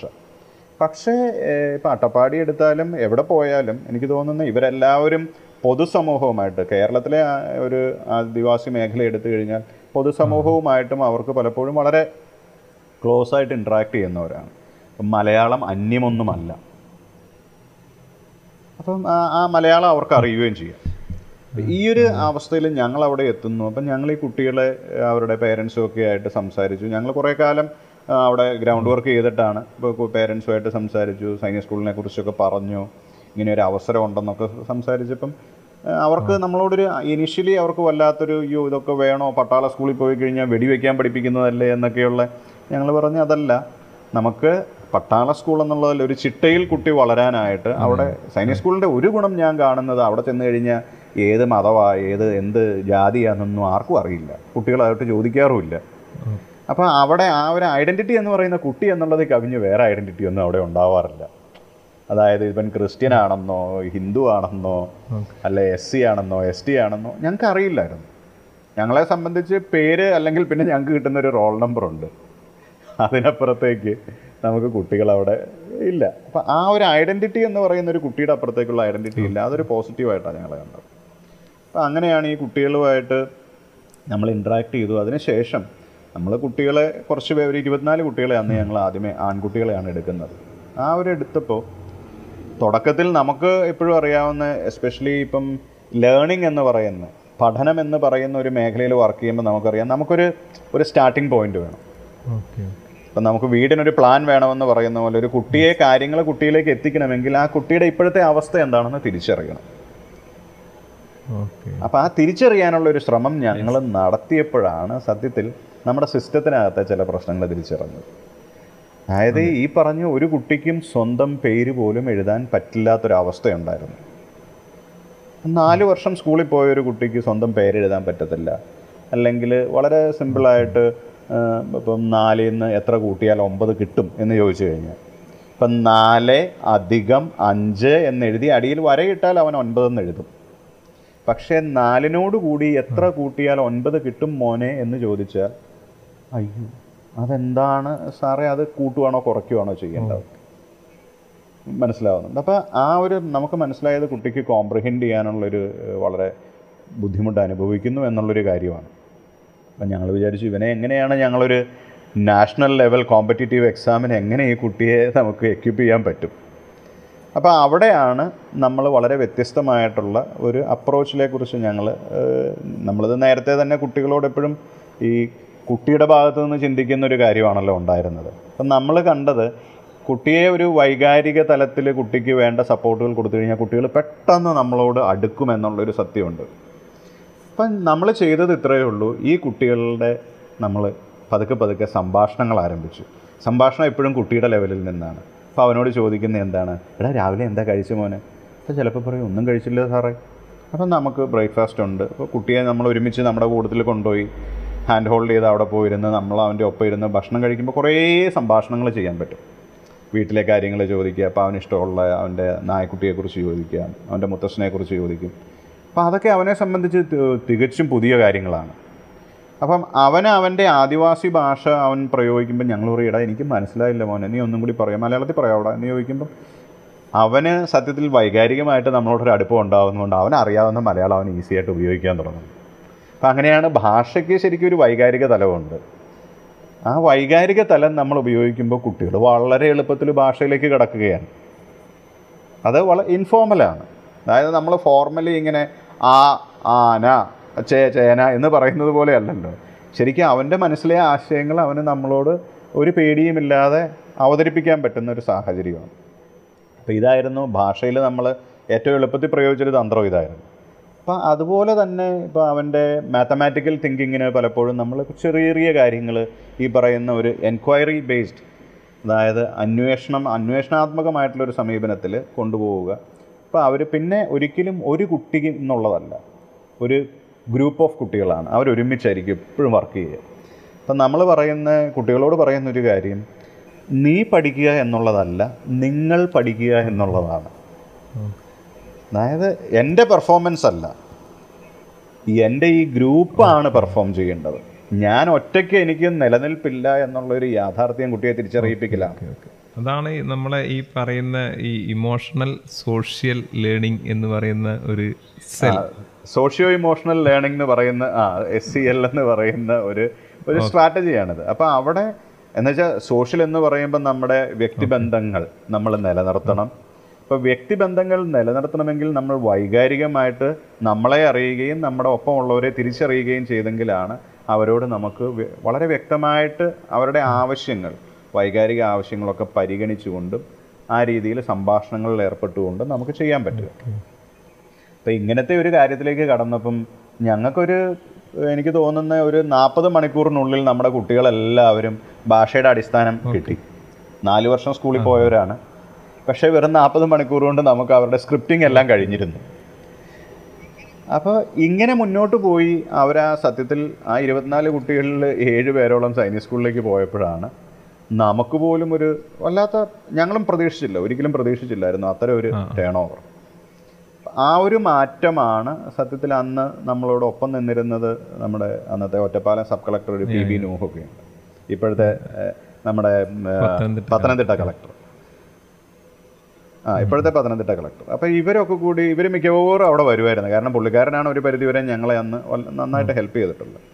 അപ്പോൾ ഈ ഒരു ട്രാൻസ്ഫോർമേഷൻ അപ്പോൾ ഇതോടൊപ്പം തന്നെ ഞങ്ങൾ വേറൊരു കാര്യവും ചെയ്യാറുണ്ട്. ഈ കുട്ടികളുടെ വീടുകൾ നമ്മൾ എനിക്ക് തോന്നുന്ന ആ ഒരു ആറ് മാസത്തിനുള്ളിൽ നമ്മളൊരു മൂന്ന് തവണയെങ്കിലും എല്ലാ കുട്ടികളുടെ വീടും സന്ദർശിച്ചിട്ടുണ്ട്. അപ്പോൾ വീട് സന്ദർശിക്കുക എന്ന് പറഞ്ഞാൽ വീട് കാണലല്ല ഉദ്ദേശിക്കുന്നത് അപ്പോൾ അവിടെ പോകുമ്പം ഓരോ മാതാപിതാക്കളോടും നമ്മൾ അവരോട് വളരെ വളരെ എന്താ പറയുന്ന സൗഹാർദ്ദപരമായിട്ട് സംസാരിക്കുക അവിടുത്തെ അന്തരീക്ഷവും അവസ്ഥകളും മനസ്സിലാക്കുക. അതോടൊപ്പം എല്ലാ ആഴ്ചയും ഫോണിൽ അവരോട് സംസാരിക്കും. അപ്പോൾ അവർക്ക് സത്യത്തിൽ ഓക്കെ ഞാനും ഈ സമൂഹത്തിൽ വേണ്ടപ്പെട്ട ഒരാളാണെന്നുള്ള ഒരു തിരിച്ചറിവ് എന്റെ കുട്ടിയുടെ വിദ്യാഭ്യാസത്തിൽ എനിക്ക് പങ്കുചേരാൻ പറ്റുമെന്നുള്ളൊരു അവബോധം. ഇത് വരുമ്പം അവരും സ്വാഭാവികമായിട്ടും ഇതിനകത്തേക്ക് കടന്നു വരുന്ന ഒരു ഒരു സാഹചര്യമുണ്ട്. അപ്പോൾ അവർക്ക് ശരിക്കും വിദ്യാഭ്യാസത്തിന്റെ ആവശ്യകത അപ്പോഴാണ് മനസ്സിലാവുന്നത്. സത്യത്തിൽ അവിടുന്ന് അവരൊരു ഒരു ജീപ്പ് ഡ്രൈവറോ ഓട്ടോ ഡ്രൈവറോ അല്ലെങ്കിൽ ഒരു ഫോറസ്റ്റ് ഓഫീസറെ സ്വപ്നം കാണുന്ന കുട്ടികൾ അതിന്റെയൊക്കെ അപ്പുറത്തേക്ക് വളരെയധികം പോസിബിലിറ്റീസ് ഉണ്ടെന്ന് തിരിച്ചറിയുവാണ്. അതെങ്ങനെ എന്നുള്ളതൊക്കെ തിരിച്ചറിയുമ്പം ശരിക്കും ആ കുട്ടികൾ അങ്ങനെയാണ് മോട്ടിവേറ്റഡ് ആവുന്നത്. പക്ഷേ നമ്മളെപ്പോഴും കുട്ടിയുടെ ആ ഒരു വ്യക്തി സ്വാതന്ത്ര്യം അല്ലെ ആ ഒരു സ്പേസ് പേഴ്സണൽ സ്പേസിന് എപ്പോഴും റെസ്പെക്റ്റ് കൊടുത്തുകൊണ്ട് മാത്രം ഏതൊരു ഗസ്റ്റിനെ അവിടെ പ്രവേശിപ്പിക്കൂ. ഗസ്റ്റിനല്ല ഇമ്പോർട്ടൻസ് കുട്ടിക്കാണ്. കുട്ടിയാണ് പ്രധാനം. അപ്പോൾ ആ ഒരു ലെവലിൽ കൂടി കടന്നു പോവുകയും കുട്ടികൾ ആ ഒരു ഇപ്പോൾ ആരോടും ഇൻട്രാക്ട് ചെയ്യാനുള്ളൊരു കപ്പാസിറ്റിയൊക്കെ ഡെവലപ്പ് ചെയ്തതിന് ശേഷം ഇവർ സ്കൂളിലേക്ക് പോയി. അപ്പം ഞങ്ങളുടെ സന്തോഷം അന്ന് രണ്ടായിരത്തി പതിനഞ്ച് സ്കൂളിൽ ജോയിൻ ചെയ്ത കുട്ടികൾ ഇന്നിപ്പോൾ പത്താം ക്ലാസ്സിലെത്തി. മൂന്ന് മാസത്തിന് ശേഷം ഓടി ഒളിക്കുന്ന കുട്ടികളൊന്നുമില്ല. എല്ലാവരും ഇപ്പോൾ പത്തിലാണ്. പലരും എന്താ പറയുന്നത് അവരെ ഇപ്പം നിങ്ങൾ ആരും തിരിച്ചറിയുക പോലും ഇല്ല. അവരെ ജസ്റ്റ് അവർ കേഡറ്റാണ്. അപ്പോൾ അവരൊരു കേഡറ്റ് എന്നുള്ള നിലയ്ക്ക് മാത്രമാണ്. അവർക്ക് വളരെ നന്നായിട്ട് അക്കാദമിക് പെർഫോമൻസ് നടക്കുന്നുണ്ട്. അവർ സ്പോർട്സിൽ ആക്റ്റീവാണ് പലരും സ്വപ്നം കാണാൻ തുടങ്ങിയിട്ടുണ്ട്. അപ്പോൾ ഈ ഒരു ലെവലിലേക്ക് ഇവർ പോകും പോയി. ഈ മാറ്റങ്ങൾ കണ്ടപ്പം അവിടുത്തെ കമ്മ്യൂണിറ്റിയും ഈ പറയുന്ന ജില്ലാ ഭരണകൂടമാണ് നമ്മളോട് അയ്യോ ഇതെങ്ങനെയെങ്കിലും തുടരണം. ഇത് ഈ സൈനിക സ്കൂൾ എന്നുള്ളത് ലിമിറ്റ് ചെയ്യരുത്. ദയവ് ചെയ്ത് ഞങ്ങളുടെ മാക്സിമം കുട്ടികൾക്ക് ഈ ഒരു അവസരം കൊടുക്കണം എന്ന് പറഞ്ഞതിന്റെ ബാക്കിയായിട്ടാണ് സത്യത്തിൽ ഞങ്ങൾ പിന്നത്തെ വർഷം തൊട്ട് അതൊരു നൂറ് കുട്ടികൾക്കാക്കി. അപ്പോൾ അന്ന് ട്രൈബൽ ഡിപ്പാർട്ട്മെന്റും കിലയും ഒക്കെ നമ്മളെ സപ്പോർട്ട് ചെയ്തു. അപ്പോൾ ആൺകുട്ടികളും പെൺകുട്ടികളും ഒക്കെ ഉണ്ട്. അപ്പോൾ അവിടെ നമ്മൾ പിന്നത്തെ വർഷം തൊട്ട് ഇത് ചെയ്യുമ്പം ഞങ്ങൾ ചെയ്തത് കാരണം സൈനിക സ്കൂൾ നവോദയ എന്ന് പറയുന്നത് അത് ജസ്റ്റ് ഇതിന്റെ ഒരു പാർട്ട് മാത്രമാണ്. പറ്റുന്നവർ എഴുതട്ടെ കയറട്ടെ അവർ മുന്നോട്ട് പോകട്ടെ. അപ്പോൾ അല്ലാത്ത കുട്ടികളെ സംബന്ധിച്ചിടത്തോളം അവർക്കൊരു ഈ പറയുന്ന അക്കാദമിക് ആയിട്ടുള്ള ശേഷികൾ ഉണ്ടാക്കുക എന്നുള്ളതും കൂടി ഈ അക്കാദമിക് ശേഷികൾ അതുപോലെ സാമൂഹികമായിട്ടുള്ള കഴിവുകളും വികസിപ്പിച്ചെടുക്കുക. അപ്പോൾ അവിടെ നമ്മൾ ലാസ്റ്റ് നമ്മുടെ കുട്ടികൾ ചെയ്യുന്ന അവർ സ്വന്തമായിട്ട് അവരുടെ ഒരു ടെക്സ്റ്റ് ബുക്ക് ഡിസൈൻ ചെയ്യുമായിരുന്നു. അതായത് അക്ഷരങ്ങൾ. ആ അതായത് അവർ ചിലപ്പം നമ്മൾ അവിടുത്തെ ഒരു ആരോഗ്യ മേഖലയെക്കുറിച്ചായിരിക്കും. നമ്മൾ ഓരോ വർഷവും ഒരു തീം എടുക്കും. ചിലപ്പം നമ്മൾ അവിടുത്തെ ഈ ഫിസിക്കൽ ഹെൽത്ത് മോശമാണെന്ന് കാണുവാണെങ്കിൽ അപ്പോൾ ആരോ ഇപ്പം ശാരീരിക ആരോഗ്യം. പക്ഷേ നമ്മളിപ്പോൾ ശാരീരിക ആരോഗ്യം മാത്രമല്ല മാനസിക ആരോഗ്യവും സാമൂഹിക ആരോഗ്യവും കൂടി എടുത്ത് അതിനെക്കുറിച്ചുള്ളൊരു ഐഡിയ കൊടുത്തു കഴിഞ്ഞാൽ കുട്ടികൾ പിന്നെ അവരാണ്. അപ്പോൾ അവരോട് ആദ്യമേ ഒക്കെ ആരോഗ്യം എന്താണ്? അപ്പോൾ അവർക്കറിയാവുന്ന കാര്യങ്ങൾ അവർ ഡോക്യുമെന്റ് ചെയ്യും. അതിനുശേഷം നമ്മൾ അവർക്ക് റെഫറൻസിനായിട്ടുള്ള കാര്യങ്ങൾ കൊടുക്കും. അത് ഇംഗ്ലീഷ് ഉണ്ടാവും മലയാളം ഉണ്ടാവും പല പല സോഴ്സസ് പ്രൊവൈഡ് ചെയ്യും. അപ്പോൾ അവർ ആ സോഴ്സസ് വായിച്ച് അവരുടെ സംശയങ്ങൾ അവരുടെ ഫെസിലിറ്റേറ്ററുമായിട്ട് അവർ പങ്കുവെച്ചുകൊണ്ട് അവർ ആ ഡോക്യുമെന്റ് റീവർക്ക് ചെയ്യും. അതിനുശേഷം നമ്മൾ ഡോക്ടേഴ്സ് അങ്ങനെ ആരെങ്കിലും എക്സ്പേർട്സിനെ കൊണ്ടുവരും. അപ്പോൾ ഇവരുടെ സംശയങ്ങൾ ഇവർ എക്സ്പേർട്സുമായിട്ട് സംവദിച്ചുകൊണ്ട് അതിനെ വീണ്ടും റിഫൈൻ ചെയ്യും. അപ്പോൾ അങ്ങനെ ഒരു പല മേഖലകളിൽ കൂടി പോയി പല രീതിയിലുള്ള ഇടപഴകലുകൾ വഴി അവർ ആ ഒരു ബുക്കിനെ റിഫൈൻ ചെയ്ത് കൊണ്ടുവരുവാണ് എന്നിട്ട് അവർ ആ എന്റയർ അവർ പോയ ലേണിംഗ് പ്രോസസ്സും അവർ ഡോക്യുമെന്റ് ചെയ്യും. ഈ ബുക്ക് ഉണ്ടാക്കുന്നതിനോടൊപ്പം തന്നെ അതിനെ കൺസെപ്റ്റ് മാപ്പിങ്ങും കൂടി ചെയ്യും. അപ്പോൾ ഇങ്ങനെ അവരൊരു പത്ത് നൂറ് നൂറ്റി ഇരുപതോളം പേജുകളുള്ള ബുക്കുകൾ എല്ലാ വർഷവും നമ്മുടെ കുട്ടികൾ ഉണ്ടാക്കാൻ തുടങ്ങി. അപ്പോൾ അതിന്റെ ഒരു കാരണം അവർക്ക് വെളിയിലിറങ്ങിയാലും ഈ ശേഷികളെല്ലാം നേടിക്കഴിഞ്ഞു കഴിഞ്ഞാൽ പിന്നെ അവർക്ക് സ്വതന്ത്രമായിട്ട് പഠിച്ച് മുന്നോട്ട് പോകാം എന്നുള്ളതാണ്.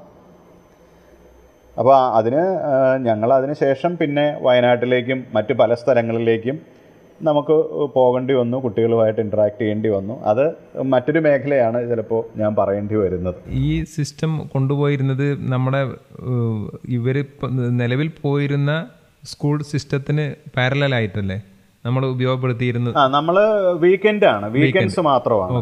സാറ്റർഡേ സൺഡേ അപ്പൊ കുട്ടികളെ നമ്മൾ അവിടെ കൊണ്ടുവരും. അവർക്കുള്ള വാഹന സൗകര്യം കൊടുക്കും. അവരുടെ ഭക്ഷണം കിലേന്ന് കില കൊടുത്തോളും. അപ്പൊ അവർ ആ കിലയുടെ ക്യാമ്പസിലാണ് അവർ ഇത് ചെയ്തുകൊണ്ടിരുന്നത്. ഓക്കെ ഓക്കെ പക്ഷെ അവർ സ്കൂളിൽ പോയില്ലെങ്കിലും നമ്മുടെ അടുത്ത് വരുമായിരുന്നു. അല്ല അതാണ് എനിക്ക് ചോദിക്കാനുള്ളത്. ആ സമയത്ത് ഈ അവരുടെ നിലവിലുള്ള സ്കൂൾ സിസ്റ്റത്തിൽ മായിട്ട് കണക്റ്റഡ് ആയിട്ടാണോ ഇത് ചെയ്തിരുന്നത്? അതോ ആ ടീച്ചേഴ്സിന് ഇതിന് എങ്ങനെയെങ്കിലും സഹായം ഉണ്ടായിരുന്നോ? അതോ കണക്ഷൻ ഉണ്ടായിരുന്നു? അത് നമുക്ക് കുറച്ച് അധ്യാപകരെയൊക്കെ അറിയാമായിരുന്നു. പക്ഷെ പലപ്പോഴും അതിനകത്ത് നമുക്ക് എപ്പോഴും സിസ്റ്റവുമായിട്ട് ചെറിയൊരു കോൺഫ്ലിക്റ്റ് എപ്പോഴും വരുന്നത് കാരണം അവർക്ക് ചെയ്യാൻ പറ്റാത്തത് ഇവിടെ ചെയ്യുമ്പോൾ ഉണ്ടാവുന്ന ചില ഒരു പ്രശ്നമുണ്ട്. ഈഗോന്റെ പ്രശ്നം. ആ ചെറിയൊരു ഈഗോ പ്രശ്നങ്ങളുണ്ട്. പക്ഷെ അതൊരിക്കലും ഞാൻ പറയുന്ന പോലെ ഒരു വലിയ പ്രശ്നമൊന്നുമല്ല. എനിക്ക് തോന്നുന്നു ഒരു തൊണ്ണൂറ് ശതമാനം അധ്യാപകരും വളരെ സപ്പോർട്ടീവ് സപ്പോർട്ടീവായിരുന്നു നിങ്ങളിത് എങ്ങനെയാണ് ചെയ്യുന്നത്? ഞങ്ങൾക്കും കൂടി അതൊന്ന് പറഞ്ഞു തരുമോ? എന്നുള്ളത് ഒത്തിരി അധ്യാപകർ നമ്മളോട് ചോദിച്ചിട്ടുണ്ട്. പക്ഷെ പക്ഷേ അപ്പം നമുക്ക് അവരുടെയും അവർക്കും ചില പരിമിതികളുണ്ട്. നമ്മുടെ സിസ്റ്റത്തിന്റെ ഒരു പരിമിതിയുണ്ട്. കാരണം സിസ്റ്റത്തിന്റെ പരിമിതി എന്താണ്? നാൽപ്പത് മിനിറ്റുള്ള ഒരു പീരീഡാണ് ഒരു അധ്യാപകൻ വന്നു കഴിഞ്ഞാൽ ഒരു കുട്ടിയോടൊപ്പം ചെലവഴിക്കാൻ പറ്റുന്നത് നാൽപ്പത് മിനിറ്റാണ്. ചെയ്യാനുള്ള പരിമിതികളുണ്ട്. അതായത് റിലാക്സ് ക്ലാസ് മുറിയുടെ പരിമിതി. അതെ അവിടെ കംപ്ലീറ്റ് സ്ട്രഗിളും ഇവിടെ റിലാക്സും ആണ് ഉള്ളതെന്നാണ് തോന്നുന്നത് അല്ലേ? കാരണം ആ ടൈമിന്റെയും അതെ അതെ അതെ. ആ ഒരു നിങ്ങളുടെ അടുത്ത് കംപ്ലീറ്റ് റിലാക്സ് ആണ്. കാരണം എങ്ങനെയും സമയത്ത് ഉപയോഗപ്പെടുത്താനും കുട്ടീനായിട്ടുള്ള വൈകാരികമായുള്ള ബന്ധവും കൂടി ആകുമ്പം വളരെ റിലാക്സ് ആയിട്ട് കാര്യങ്ങൾ മൂവ് ചെയ്യും. അതാണ് ശരിക്കും നടക്കുന്നത്. തീർച്ചയായിട്ടും. അല്ല അത് ഇതിന്റെ പ്രത്യേകത എന്താണെന്ന് ചോദിച്ചു കഴിഞ്ഞാൽ നമ്മൾ പലപ്പോഴും ശ്രദ്ധിച്ചിട്ടുള്ള ഇപ്പോൾ കുട്ടി ഒരു അക്കാദമിക് ആക്ടിവിറ്റി ചെയ്തുകൊണ്ടിരിക്കുകയാണെന്ന് വിചാരിക്കും. അപ്പോഴായിരിക്കും നമ്മൾ പറയുന്ന അയ്യോ ചായ വന്നോ നമുക്ക് ചായ കുടിച്ചാലോ? എന്ന് ചോദിക്കുമ്പോൾ സാധാരണ കുട്ടികൾ എടുക്കുന്ന ഒരു സ്റ്റാൻഡ് ഇല്ല സാറേ ഞാൻ ഇത് തീർത്തിട്ട് വരാം. അപ്പോൾ ഇത് സ്കൂളിലാണെങ്കിൽ ആ ബെല്ലടിക്കുമ്പം എന്ത് ചെയ്തുകൊണ്ടിരുന്നാലും ആ ബെല്ലെന്ന് കേൾക്കുമ്പോൾ അത് നിർത്തിയിട്ട് ഇറങ്ങി പോകുന്ന കുട്ടികൾ ഇവിടെ നേരെ തിരിച്ചാണ്. ഞാൻ ചെയ്യുന്ന ആക്ടിവിറ്റി കംപ്ലീറ്റ് ചെയ്തിട്ടേ ഞാൻ അടുത്ത പണിക്ക് ഉള്ളൂ അതെ അതെ. അത് അവന് കൊടുക്കുന്നത് കൊണ്ട് തന്നെ അവനെ പിടിച്ചെടുക്കേണ്ട ആവശ്യമില്ല. അവനെ തന്നെ ഇൻക്ലൂഡ് ഉണ്ട്. അവനെ പോകേണ്ടതും വരേണ്ടതൊക്കെ അവനാണ് നിയന്ത്രിക്കുന്നത് എന്നതുകൊണ്ട് പ്രത്യേകിച്ച് പ്രത്യേകിച്ചൊരു സ്ട്രഗിൾ ചെയ്യില്ല. അതാണ് ശരി എന്ന് തോന്നുന്നു അല്ലേ? സെൽഫ് ഡിസിപ്ലിൻ ആണ് അവിടെ കൊണ്ടുവരുന്നത്. നമ്മളെ എൻഫോഴ്സ് ചെയ്യത്തില്ല ഒരിക്കലും. അപ്പോൾ കുട്ടിക്ക് നമ്മൾ ഒന്ന് രണ്ട് പക്ഷേ നിയമ നിയമങ്ങളും നിബന്ധനകളും ഉണ്ട് കേട്ടോ. അതുണ്ട്. അതില്ലാതെയും പറ്റില്ല. അപ്പം നമ്മൾ പറയുന്ന ഇതേ ഉള്ളൂ. ഇപ്പം ഒരു ഗ്രൂപ്പിൽ ഒരു പന്ത്രണ്ട് കുട്ടികളുണ്ടെങ്കിൽ ഇപ്പം ഒരാളെ ഒരു സമയത്ത് വെളിയിൽ പോകാൻ പാടുള്ളൂ. കാരണം ഇല്ല എല്ലാവരും കൂടി പോകുമ്പോൾ നമ്മുടെ ആക്ടിവിറ്റിയെ ബാധിക്കും. ബാധിക്കും. ലേൺ അവിടെ നടക്കുന്ന ഒരു ലേണിംഗ് പ്രോസസ്സിനെ അത് നെഗറ്റീവായിട്ട് ഇമ്പാക്ട് ചെയ്യും. അപ്പോൾ അവരെ സംബന്ധിച്ച് പെട്ടെന്ന് സാറേ എനിക്ക് മൂത്രം ഒഴിക്കാൻ പോകണം എന്ന് പറയുമ്പോൾ ഇപ്പോൾ രണ്ടുപേരുണ്ടെന്നുണ്ടെങ്കിൽ ഓക്കെ നിങ്ങൾ തീരുമാനിച്ചു ആരാദ്യമേ പോകണം ആ എന്നാൽ അവൻ പൊക്കോട്ടെ അവൻ പോയിട്ട് വന്നിട്ട് ഞാൻ പൊക്കോളാം. അപ്പൊ അത് അവരെ തീരുമാനിക്കുന്നത് ഞങ്ങളല്ല തീരുമാനിക്കുക. അപ്പൊ ആ ഒരു സ്വാതന്ത്ര്യം ഉള്ളതുകൊണ്ട് തന്നെ കുട്ടികൾക്ക് പിന്നെ അവർ ഇരിക്കണം എന്നൊന്നുമില്ല കേട്ടോ. അവർ കിടന്നുകൊണ്ടായിരിക്കും ചിലപ്പോൾ പഠിക്കുന്നത് തറ കിടക്കും. ഏഹ് ചിലപ്പോൾ നമ്മുടെ തോളയിൽ കൈയും വെച്ചിട്ടായിരിക്കും അവർ സംസാരിക്കുക. പക്ഷേ ആ ഒരു സ്വാതന്ത്ര്യം ഉണ്ടല്ലോ. പിന്നെ ഞങ്ങളും ഒരിക്കലും അവരോട് പറയുന്നില്ല. ഞങ്ങൾ എന്തോ എല്ലാം അറിയുന്നവരാണെന്നുള്ളൊരു മെസ്സേജ് അല്ല കുട്ടിക്ക് കൊടുക്കുന്നത് ഞങ്ങളും ഇപ്പോഴും നോളജ് സീക്ക് ചെയ്യുന്നവരാണ്. അപ്പം എടാ ഞങ്ങൾക്ക് അറിയില്ലാത്ത പല കാര്യങ്ങളും കുട്ടികൾ നമുക്ക് പറഞ്ഞു തരുന്നുണ്ട്. അപ്പം അതിനൊരു വളരെ രസകരമായൊരു ഉദാഹരണം എന്ന് പറയുന്നത് നമ്മളെ വല്ലാതെ എന്താ പറയുന്നത് ചിന്തിപ്പിച്ചൊരു കാര്യമാണ്.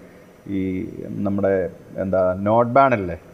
ആ. ഡിമോണിറ്റൈസേഷന്റെ കാലത്ത് ഇങ്ങനെ ആരും ഒരു കണക്ക് കൊടുത്തപ്പം ഒരു ചേട്ടൻ കോയമ്പത്തൂർ പോയിട്ട് കടയിൽ നിന്ന് ഇങ്ങനെ കുറേ സാധനങ്ങൾ മേടിച്ച് ആയിരം രൂപയുടെ നോട്ട് കൊടുത്തു. ഏഹ് അപ്പോൾ ഇനി എത്ര രൂപ തിരിച്ചു കിട്ടൂടാന്ന് ചോദിച്ചു. അപ്പോൾ എല്ലാവരും ഭയങ്കരമായിട്ട് ചെയ്യും. ഒരുത്തൻ മാത്രം ചുമ്മാ ഇങ്ങനെ താടിക്ക് കൈയൊക്കെ കൊടുത്തിരിക്കുന്നു. ചോദിച്ചാൽ നീ ചെയ്യുന്നില്ലേ? സാറേ ആയിരം രൂപയുടെ നോട്ടൊന്നും ഇപ്പോൾ ആരും എടുക്കുമൊന്നുമില്ല അതുകൊണ്ട് അത് അവിടെ കടയിൽ കൊണ്ടേ കൊടുത്തു കഴിഞ്ഞാൽ അവൻ തെറി പറയുന്നു പറഞ്ഞു. അല്ല ഒരു പ്രായോഗിക തലത്തിലേക്ക് നമ്മളൊരു ഉദാഹരണം കൊടുക്കും. ഒരു ആ ഒരു ഒരു കണക്ക് കൊടുക്കുമ്പോൾ പോലും അതിനെ എന്തുമാത്രം പ്രായോഗിക തലത്തിലേക്ക് കൊണ്ടുവന്ന് വേണം കുട്ടിക്ക് കൊടുക്കണമെന്നുള്ളത് നമ്മളെ ചിന്തിപ്പിക്കുവാണ്. വെറുതെ ഒരു ഇമാജിനേഷൻ പോരാ എന്നുള്ളത് കുട്ടി നമുക്ക് വ്യക്തമായിട്ട് പറഞ്ഞു തരുക അതെ അതെ. അതാണ് നമുക്ക് മുന്നേ ചിന്തിക്കുന്നുണ്ട് കുട്ടികൾ എന്നുള്ളതാണ് പുതിയ കുട്ടികൾ. അതെ. അപ്പം ആ ഒരു ലെവൽ പലപ്പോഴും കുട്ടികൾക്ക് പലതും നമ്മളോട് കമ്മ്യൂണിക്കേറ്റ് ചെയ്യാനുണ്ടാവും. ഇപ്പോൾ എനിക്ക് തോന്നുന്നു ഇത്തവണ ഈ ഒരു വർഷം ഞങ്ങൾ ചെയ്തത് ഒരു ഒരു കുട്ടിയുടെ ഡെവലപ്മെന്റ് ആയിരുന്നു. അതായത് ഒരു എങ്ങനെയാണ് ഒരു കുട്ടി ഉണ്ടാവുന്നത് തൊട്ട് കുട്ടിയുടെ ഒരു ഈ ഡെവലപ്മെന്റൽ ഫേസസിനെയാണ് നമ്മൾ ചെയ്തത്. അതെ നമുക്ക് പറയാനുള്ള അതാണ്. അട്ടപ്പാടി കഴിഞ്ഞതിന് ശേഷം വീണ്ടും അതിന്റെ വളർച്ചയാണ് നമുക്ക് പറയേണ്ടത് ഇനി. എങ്ങനെയൊക്കെ അതിൽ നിന്ന് കിട്ടിയ റിസൾട്ടുമായിട്ടുള്ള ഒരു യാത്ര എങ്ങനെയായിരുന്നു എന്നുള്ളത്. അപ്പം പിന്നീട് മറ്റു മേഖലയ്ക്ക് വയനാട് മറ്റു മേഖലയിലൊക്കെ പോയി തോന്നുന്നു ആ പിന്നെ ഞങ്ങൾ ഇത് ഇത് വയനാട്ടിലേക്കും കോഴിക്കോടേക്കും ഒക്കെ എക്സ്റ്റെൻഡ് ചെയ്തു. അപ്പം ട്രൈബൽ മേഖല മാത്രമല്ല മറ്റ് എല്ലാ മേഖലകളിലുള്ള കുട്ടികളിലേക്കും നമുക്ക് സത്യത്തിൽ പല സ്കൂളുകളിലേക്കും ഒക്കെ പോകേണ്ട ഒരു സാഹചര്യം ഉണ്ടായി.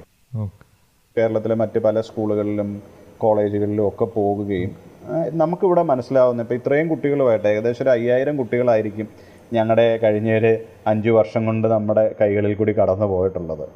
നമുക്ക് മനസ്സിലാവുന്ന ഒരു കാര്യം സത്യത്തിൽ നമ്മൾ ചിന്തിക്കേണ്ടതുമായിട്ടുള്ളൊരു കാര്യമാണ്.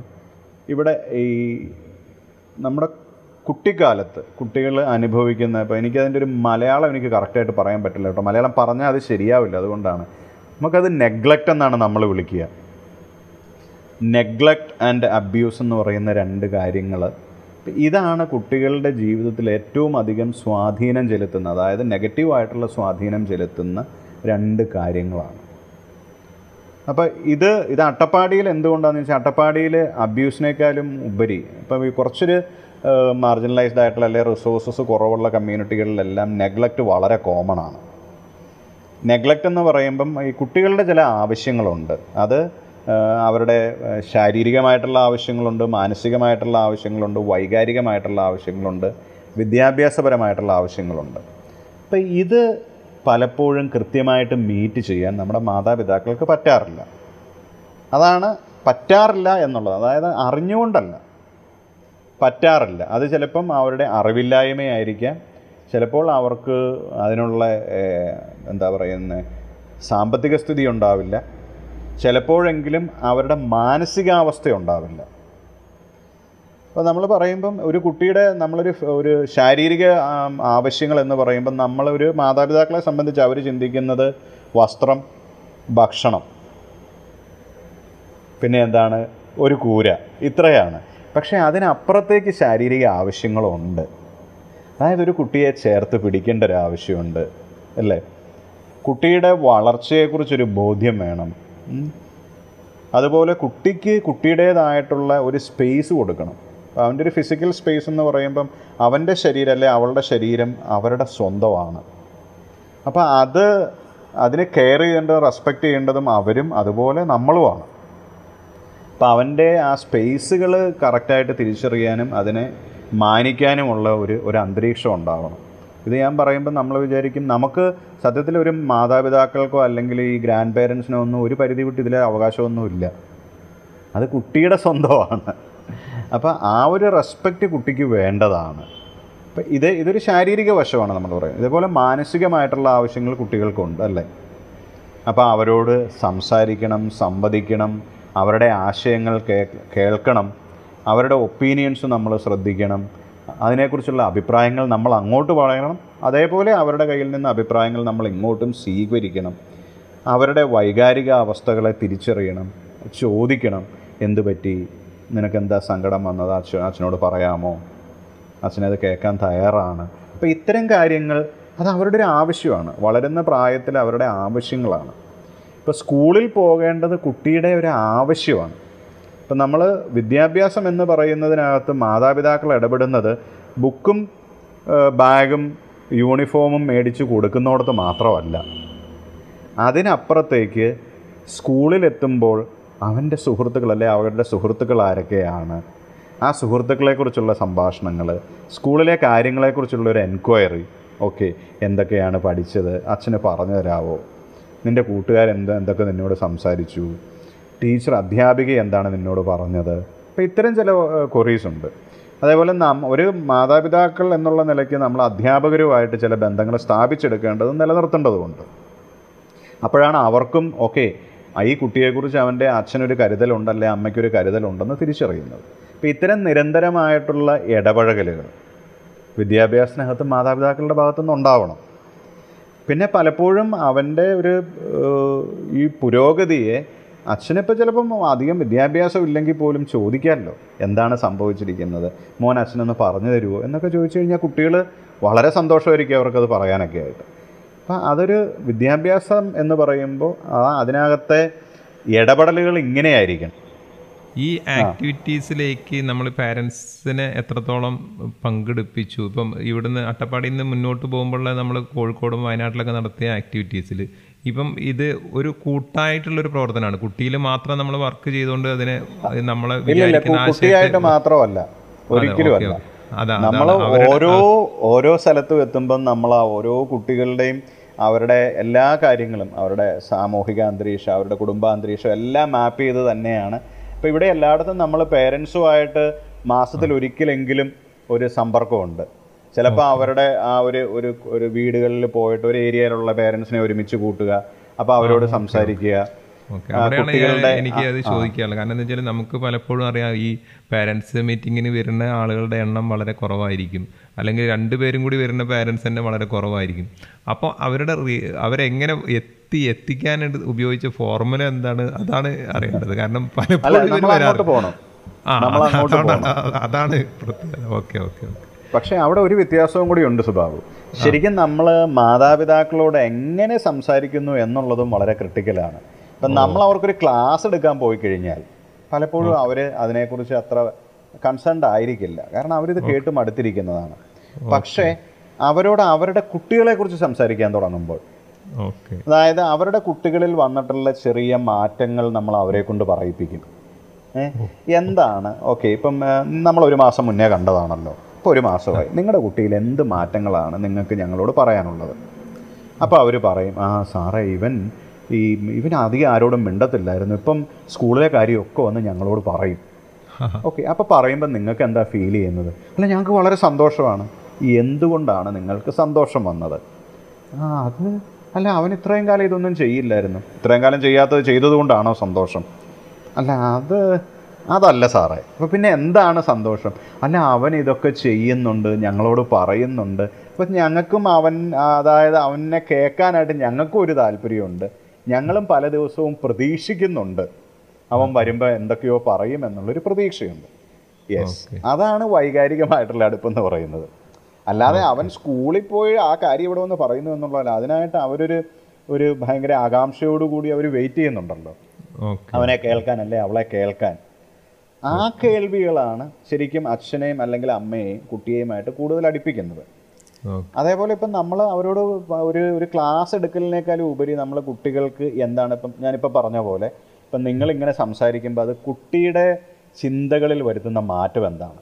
അപ്പം എന്താണ്? കുട്ടിയെ സംബന്ധിച്ച് കുട്ടി വീട്ടിലേക്ക് വരാൻ വളരെ ഈഗറാണ്. എന്താണ്? വീട്ടിൽ വന്നിട്ട് വേണം എനിക്ക് കുറേ കാര്യങ്ങൾ അച്ഛനോടും അമ്മയോടും പറയാനുണ്ട്. പണ്ടത്തെ പോലെയല്ല. അച്ഛനും അമ്മയും ശ്രദ്ധിക്കും ചോദിക്കും. അപ്പം അത് കുട്ടിയെ എന്തുമാത്രം മോട്ടിവേറ്റ് ചെയ്യുന്നു? അത് അവർ കേൾക്കുന്നതിന്റെ സിഗ്നിഫിക്കൻസ് എന്താണ്? അപ്പം അങ്ങനെ കേൾക്കുമ്പോൾ കുട്ടിക്ക് വരുന്ന ഒരു ആവേശമുണ്ട് ആ ആവേശമാണ് അവർ ദർശിക്കുന്നത്. അപ്പോൾ ഇത്തരം നിരന്തരമായിട്ടുള്ള ഇന്ററാക്ഷൻസ് ആണ് ശരിക്കും അപ്പോൾ പേരൻസ് പറയും അല്ല സാറേ ഇതുപോലെ നമുക്ക് നിങ്ങൾ ഇനി ഇങ്ങോട്ട് വരണ്ട. ഞങ്ങൾ സ്കൂളിലേക്ക് വരാം. ഓക്കെ. Okay okay. ഇനിയും ഇതിന്റെ വേറൊരു പാർട്ട് എനിക്ക് ചോദിക്കാൻ രണ്ട് ഭാഗങ്ങളാണ്. ഒന്ന് ഹ്യൂമൻ റിസോഴ്സ് നിങ്ങൾ ആരൊക്കെ എങ്ങനെയൊക്കെ ഇൻവോൾവ് ചെയ്യിച്ചു ഈ ഈ ആക്ടിവിറ്റീസ് പല ഭാഗങ്ങളിൽ ചെയ്യുമ്പം? മറ്റൊന്ന് ഇതിന്റെ വേറൊരു ഭാഗമാണ് ഫണ്ട്. ഇതിന്റെ സാമ്പത്തികമായിട്ട് ആരാണ് ഇതൊക്കെ ഇതിനുള്ള സഹായങ്ങൾ ഗവൺമെന്റ് ഭാഗത്തു നിന്ന് എന്തൊക്കെ സഹായങ്ങളുണ്ടോ? അതല്ല അതെങ്ങനെയാണ് ഫണ്ട് റേസ് ആണോ ആ- രണ്ട് മേഖലയും കൂടി നമുക്കൊന്ന് ഒന്ന് പരാമർശിച്ചാൽ പ്രേക്ഷകർക്ക് അറിയാൻ പറ്റും അവരുടെ എങ്ങനെയാണ് നടക്കുന്നത്. ഓക്കെ. ആ തീർച്ചയായിട്ടും. ഇപ്പോൾ റിസോഴ്സസ് എന്ന് വിളിക്കുന്നത് മോസ്റ്റ്ലി നമ്മുടെ റിസോഴ്സസ് നമ്മൾ തന്നെ എടുക്കുന്ന നമ്മുടെ ഒപ്പം നമ്മൾ ട്രെയിൻ ചെയ്ത് അതായത് ശരിക്കും ഒരു എന്താ പറയുന്നത് ഫീൽഡ് ട്രെയിനിങ് ആണ്. നമ്മുടെ കൂട്ടത്തിൽ വരുന്ന മിക്കവാറും ഞങ്ങൾ ശരിക്കും അതിനകത്ത് ഒരു ഗ്രാജുവേഷൻ എങ്കിലും ഉള്ള ആൾക്കാരാണ് നമ്മൾ മിനിമം പ്രിഫർ ചെയ്യുന്നത്. അപ്പോൾ ആ റിസോഴ്സ് പേഴ്സൺസ് ഇപ്പം ഒരു നാല് പേര് ഞങ്ങളുടെ കൂട്ടത്തിൽ അഞ്ച് വർഷമായിട്ടും ഉള്ളവരാണ്. പിന്നെ ഉള്ളത് ഞാനുണ്ട് വൈഫ് ലിറ്റിയുണ്ട്. അപ്പം മോസ്റ്റ്ലി അക്കാദമിക് ഡിസൈനും ഡാറ്റയും എല്ലാം ലിറ്റിയാണ് കൈകാര്യം ചെയ്യുന്നത്. ഈ സോഷ്യോ ഇമോഷണൽ ആസ്പെക്ട്സും ലേണിംഗ് പാർട്ടും കൂടുതലും ഞാനായിരിക്കും കൈകാര്യം ചെയ്യുന്നത്. പിന്നെ ഉള്ളത് നമ്മുടെ കൂട്ടത്തിൽ വരുന്ന ഈ കുട്ടികൾ കുറച്ച് പേര് ഇന്റേൺഷിപ്പ് ഒന്നും രണ്ടും വർഷമൊക്കെ നിന്നിട്ട് പോകും. അല്ലാതെ ഒരു സ്റ്റഡി ആയിട്ടൊരു നാല് പേര് ഇപ്പോഴും നമ്മുടെ ഒപ്പം ഉണ്ട്. അപ്പോൾ അവർക്ക് ഇത് ഡിസൈൻ ചെയ്യാൻ അവർ ഓൾറെഡി ഇതിനകത്ത് വന്നു കഴിഞ്ഞവരാണ്. അപ്പം അവർക്ക് ആ ഓരോ സിനാരിയോയ്ക്കും അനുസരിച്ച് കാര്യങ്ങൾ ഡിസൈൻ ചെയ്യാനുള്ളൊരു കേപ്പബിലിറ്റി ഉണ്ടായിട്ടുണ്ട്. നമ്മുടെ പ്രൊഫഷണൽ ലെവലിൽ നോക്കുമ്പം നമുക്ക് ഓരോരുത്തർക്കും വേണ്ട ഒരു കപ്പാസിറ്റിയും ഇത് തന്നെയാണ്. ആരുടെയെങ്കിലും ഇൻസ്ട്രക്ഷൻസ് അനുസരിക്കുക എന്നുള്ളതല്ല സ്വയം കാര്യങ്ങൾ ചെയ്യാനുള്ള ഒരു കപ്പാസിറ്റി ഉണ്ടാവണം. അത്തരം റിസോഴ്സസ് ആണ് നമ്മൾ കൂടുതലും പ്രിഫർ ചെയ്യുക. ഓക്കെ ഓക്കെ ആ.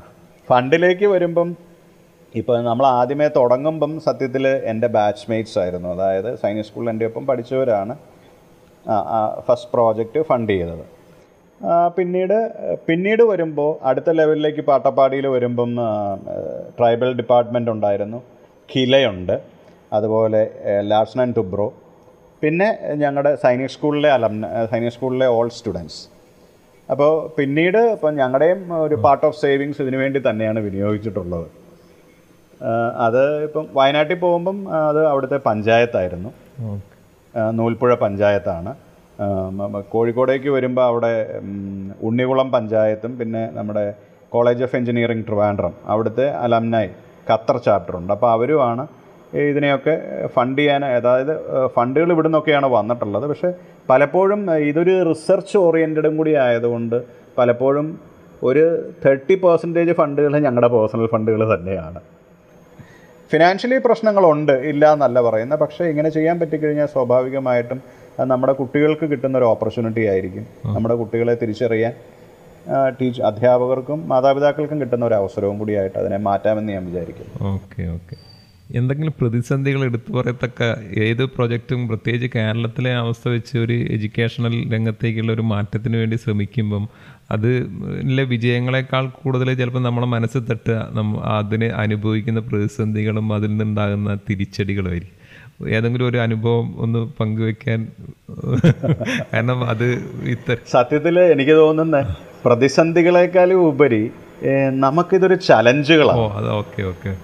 ഓരോ വെല്ലുവിളികളാണ്. അപ്പോൾ ആ വെല്ലുവിളികൾ എന്ന് പറയുന്നത് പലപ്പോഴും നമുക്ക് ഓരോ സ്ഥലത്തും എത്തുമ്പം നമ്മൾ തിരിച്ചറിയുന്നൊരു കാര്യമുണ്ട്. നമുക്കിപ്പോൾ അട്ടപ്പാടിയിലെ ഒരു സ്ട്രാറ്റജി അതേപോലെ എടുത്തിട്ട് വയനാട്ടിൽ കൊണ്ട് ചെയ്യാൻ പറ്റില്ല.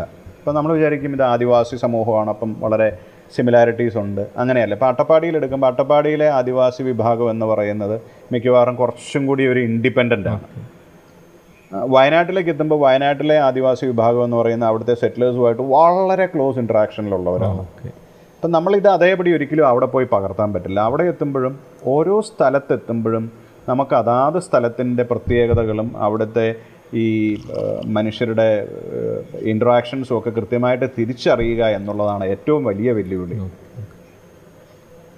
അപ്പം ഇപ്പം നിൽക്കുന്ന സ്റ്റേജ് എവിടെയാണ്? ഇപ്പം നമ്മുടെ പഠനം കുട്ടിയെ കണ്ടെത്തുന്ന വഴിയിൽ പോയിട്ട് കുട്ടിയെ കണ്ടെത്താനുള്ളൊരു ആത്മവിശ്വാസം ഇപ്പം ആയിട്ടുണ്ട്. എന്താണ് പ്രയോഗിക്കേണ്ടത്?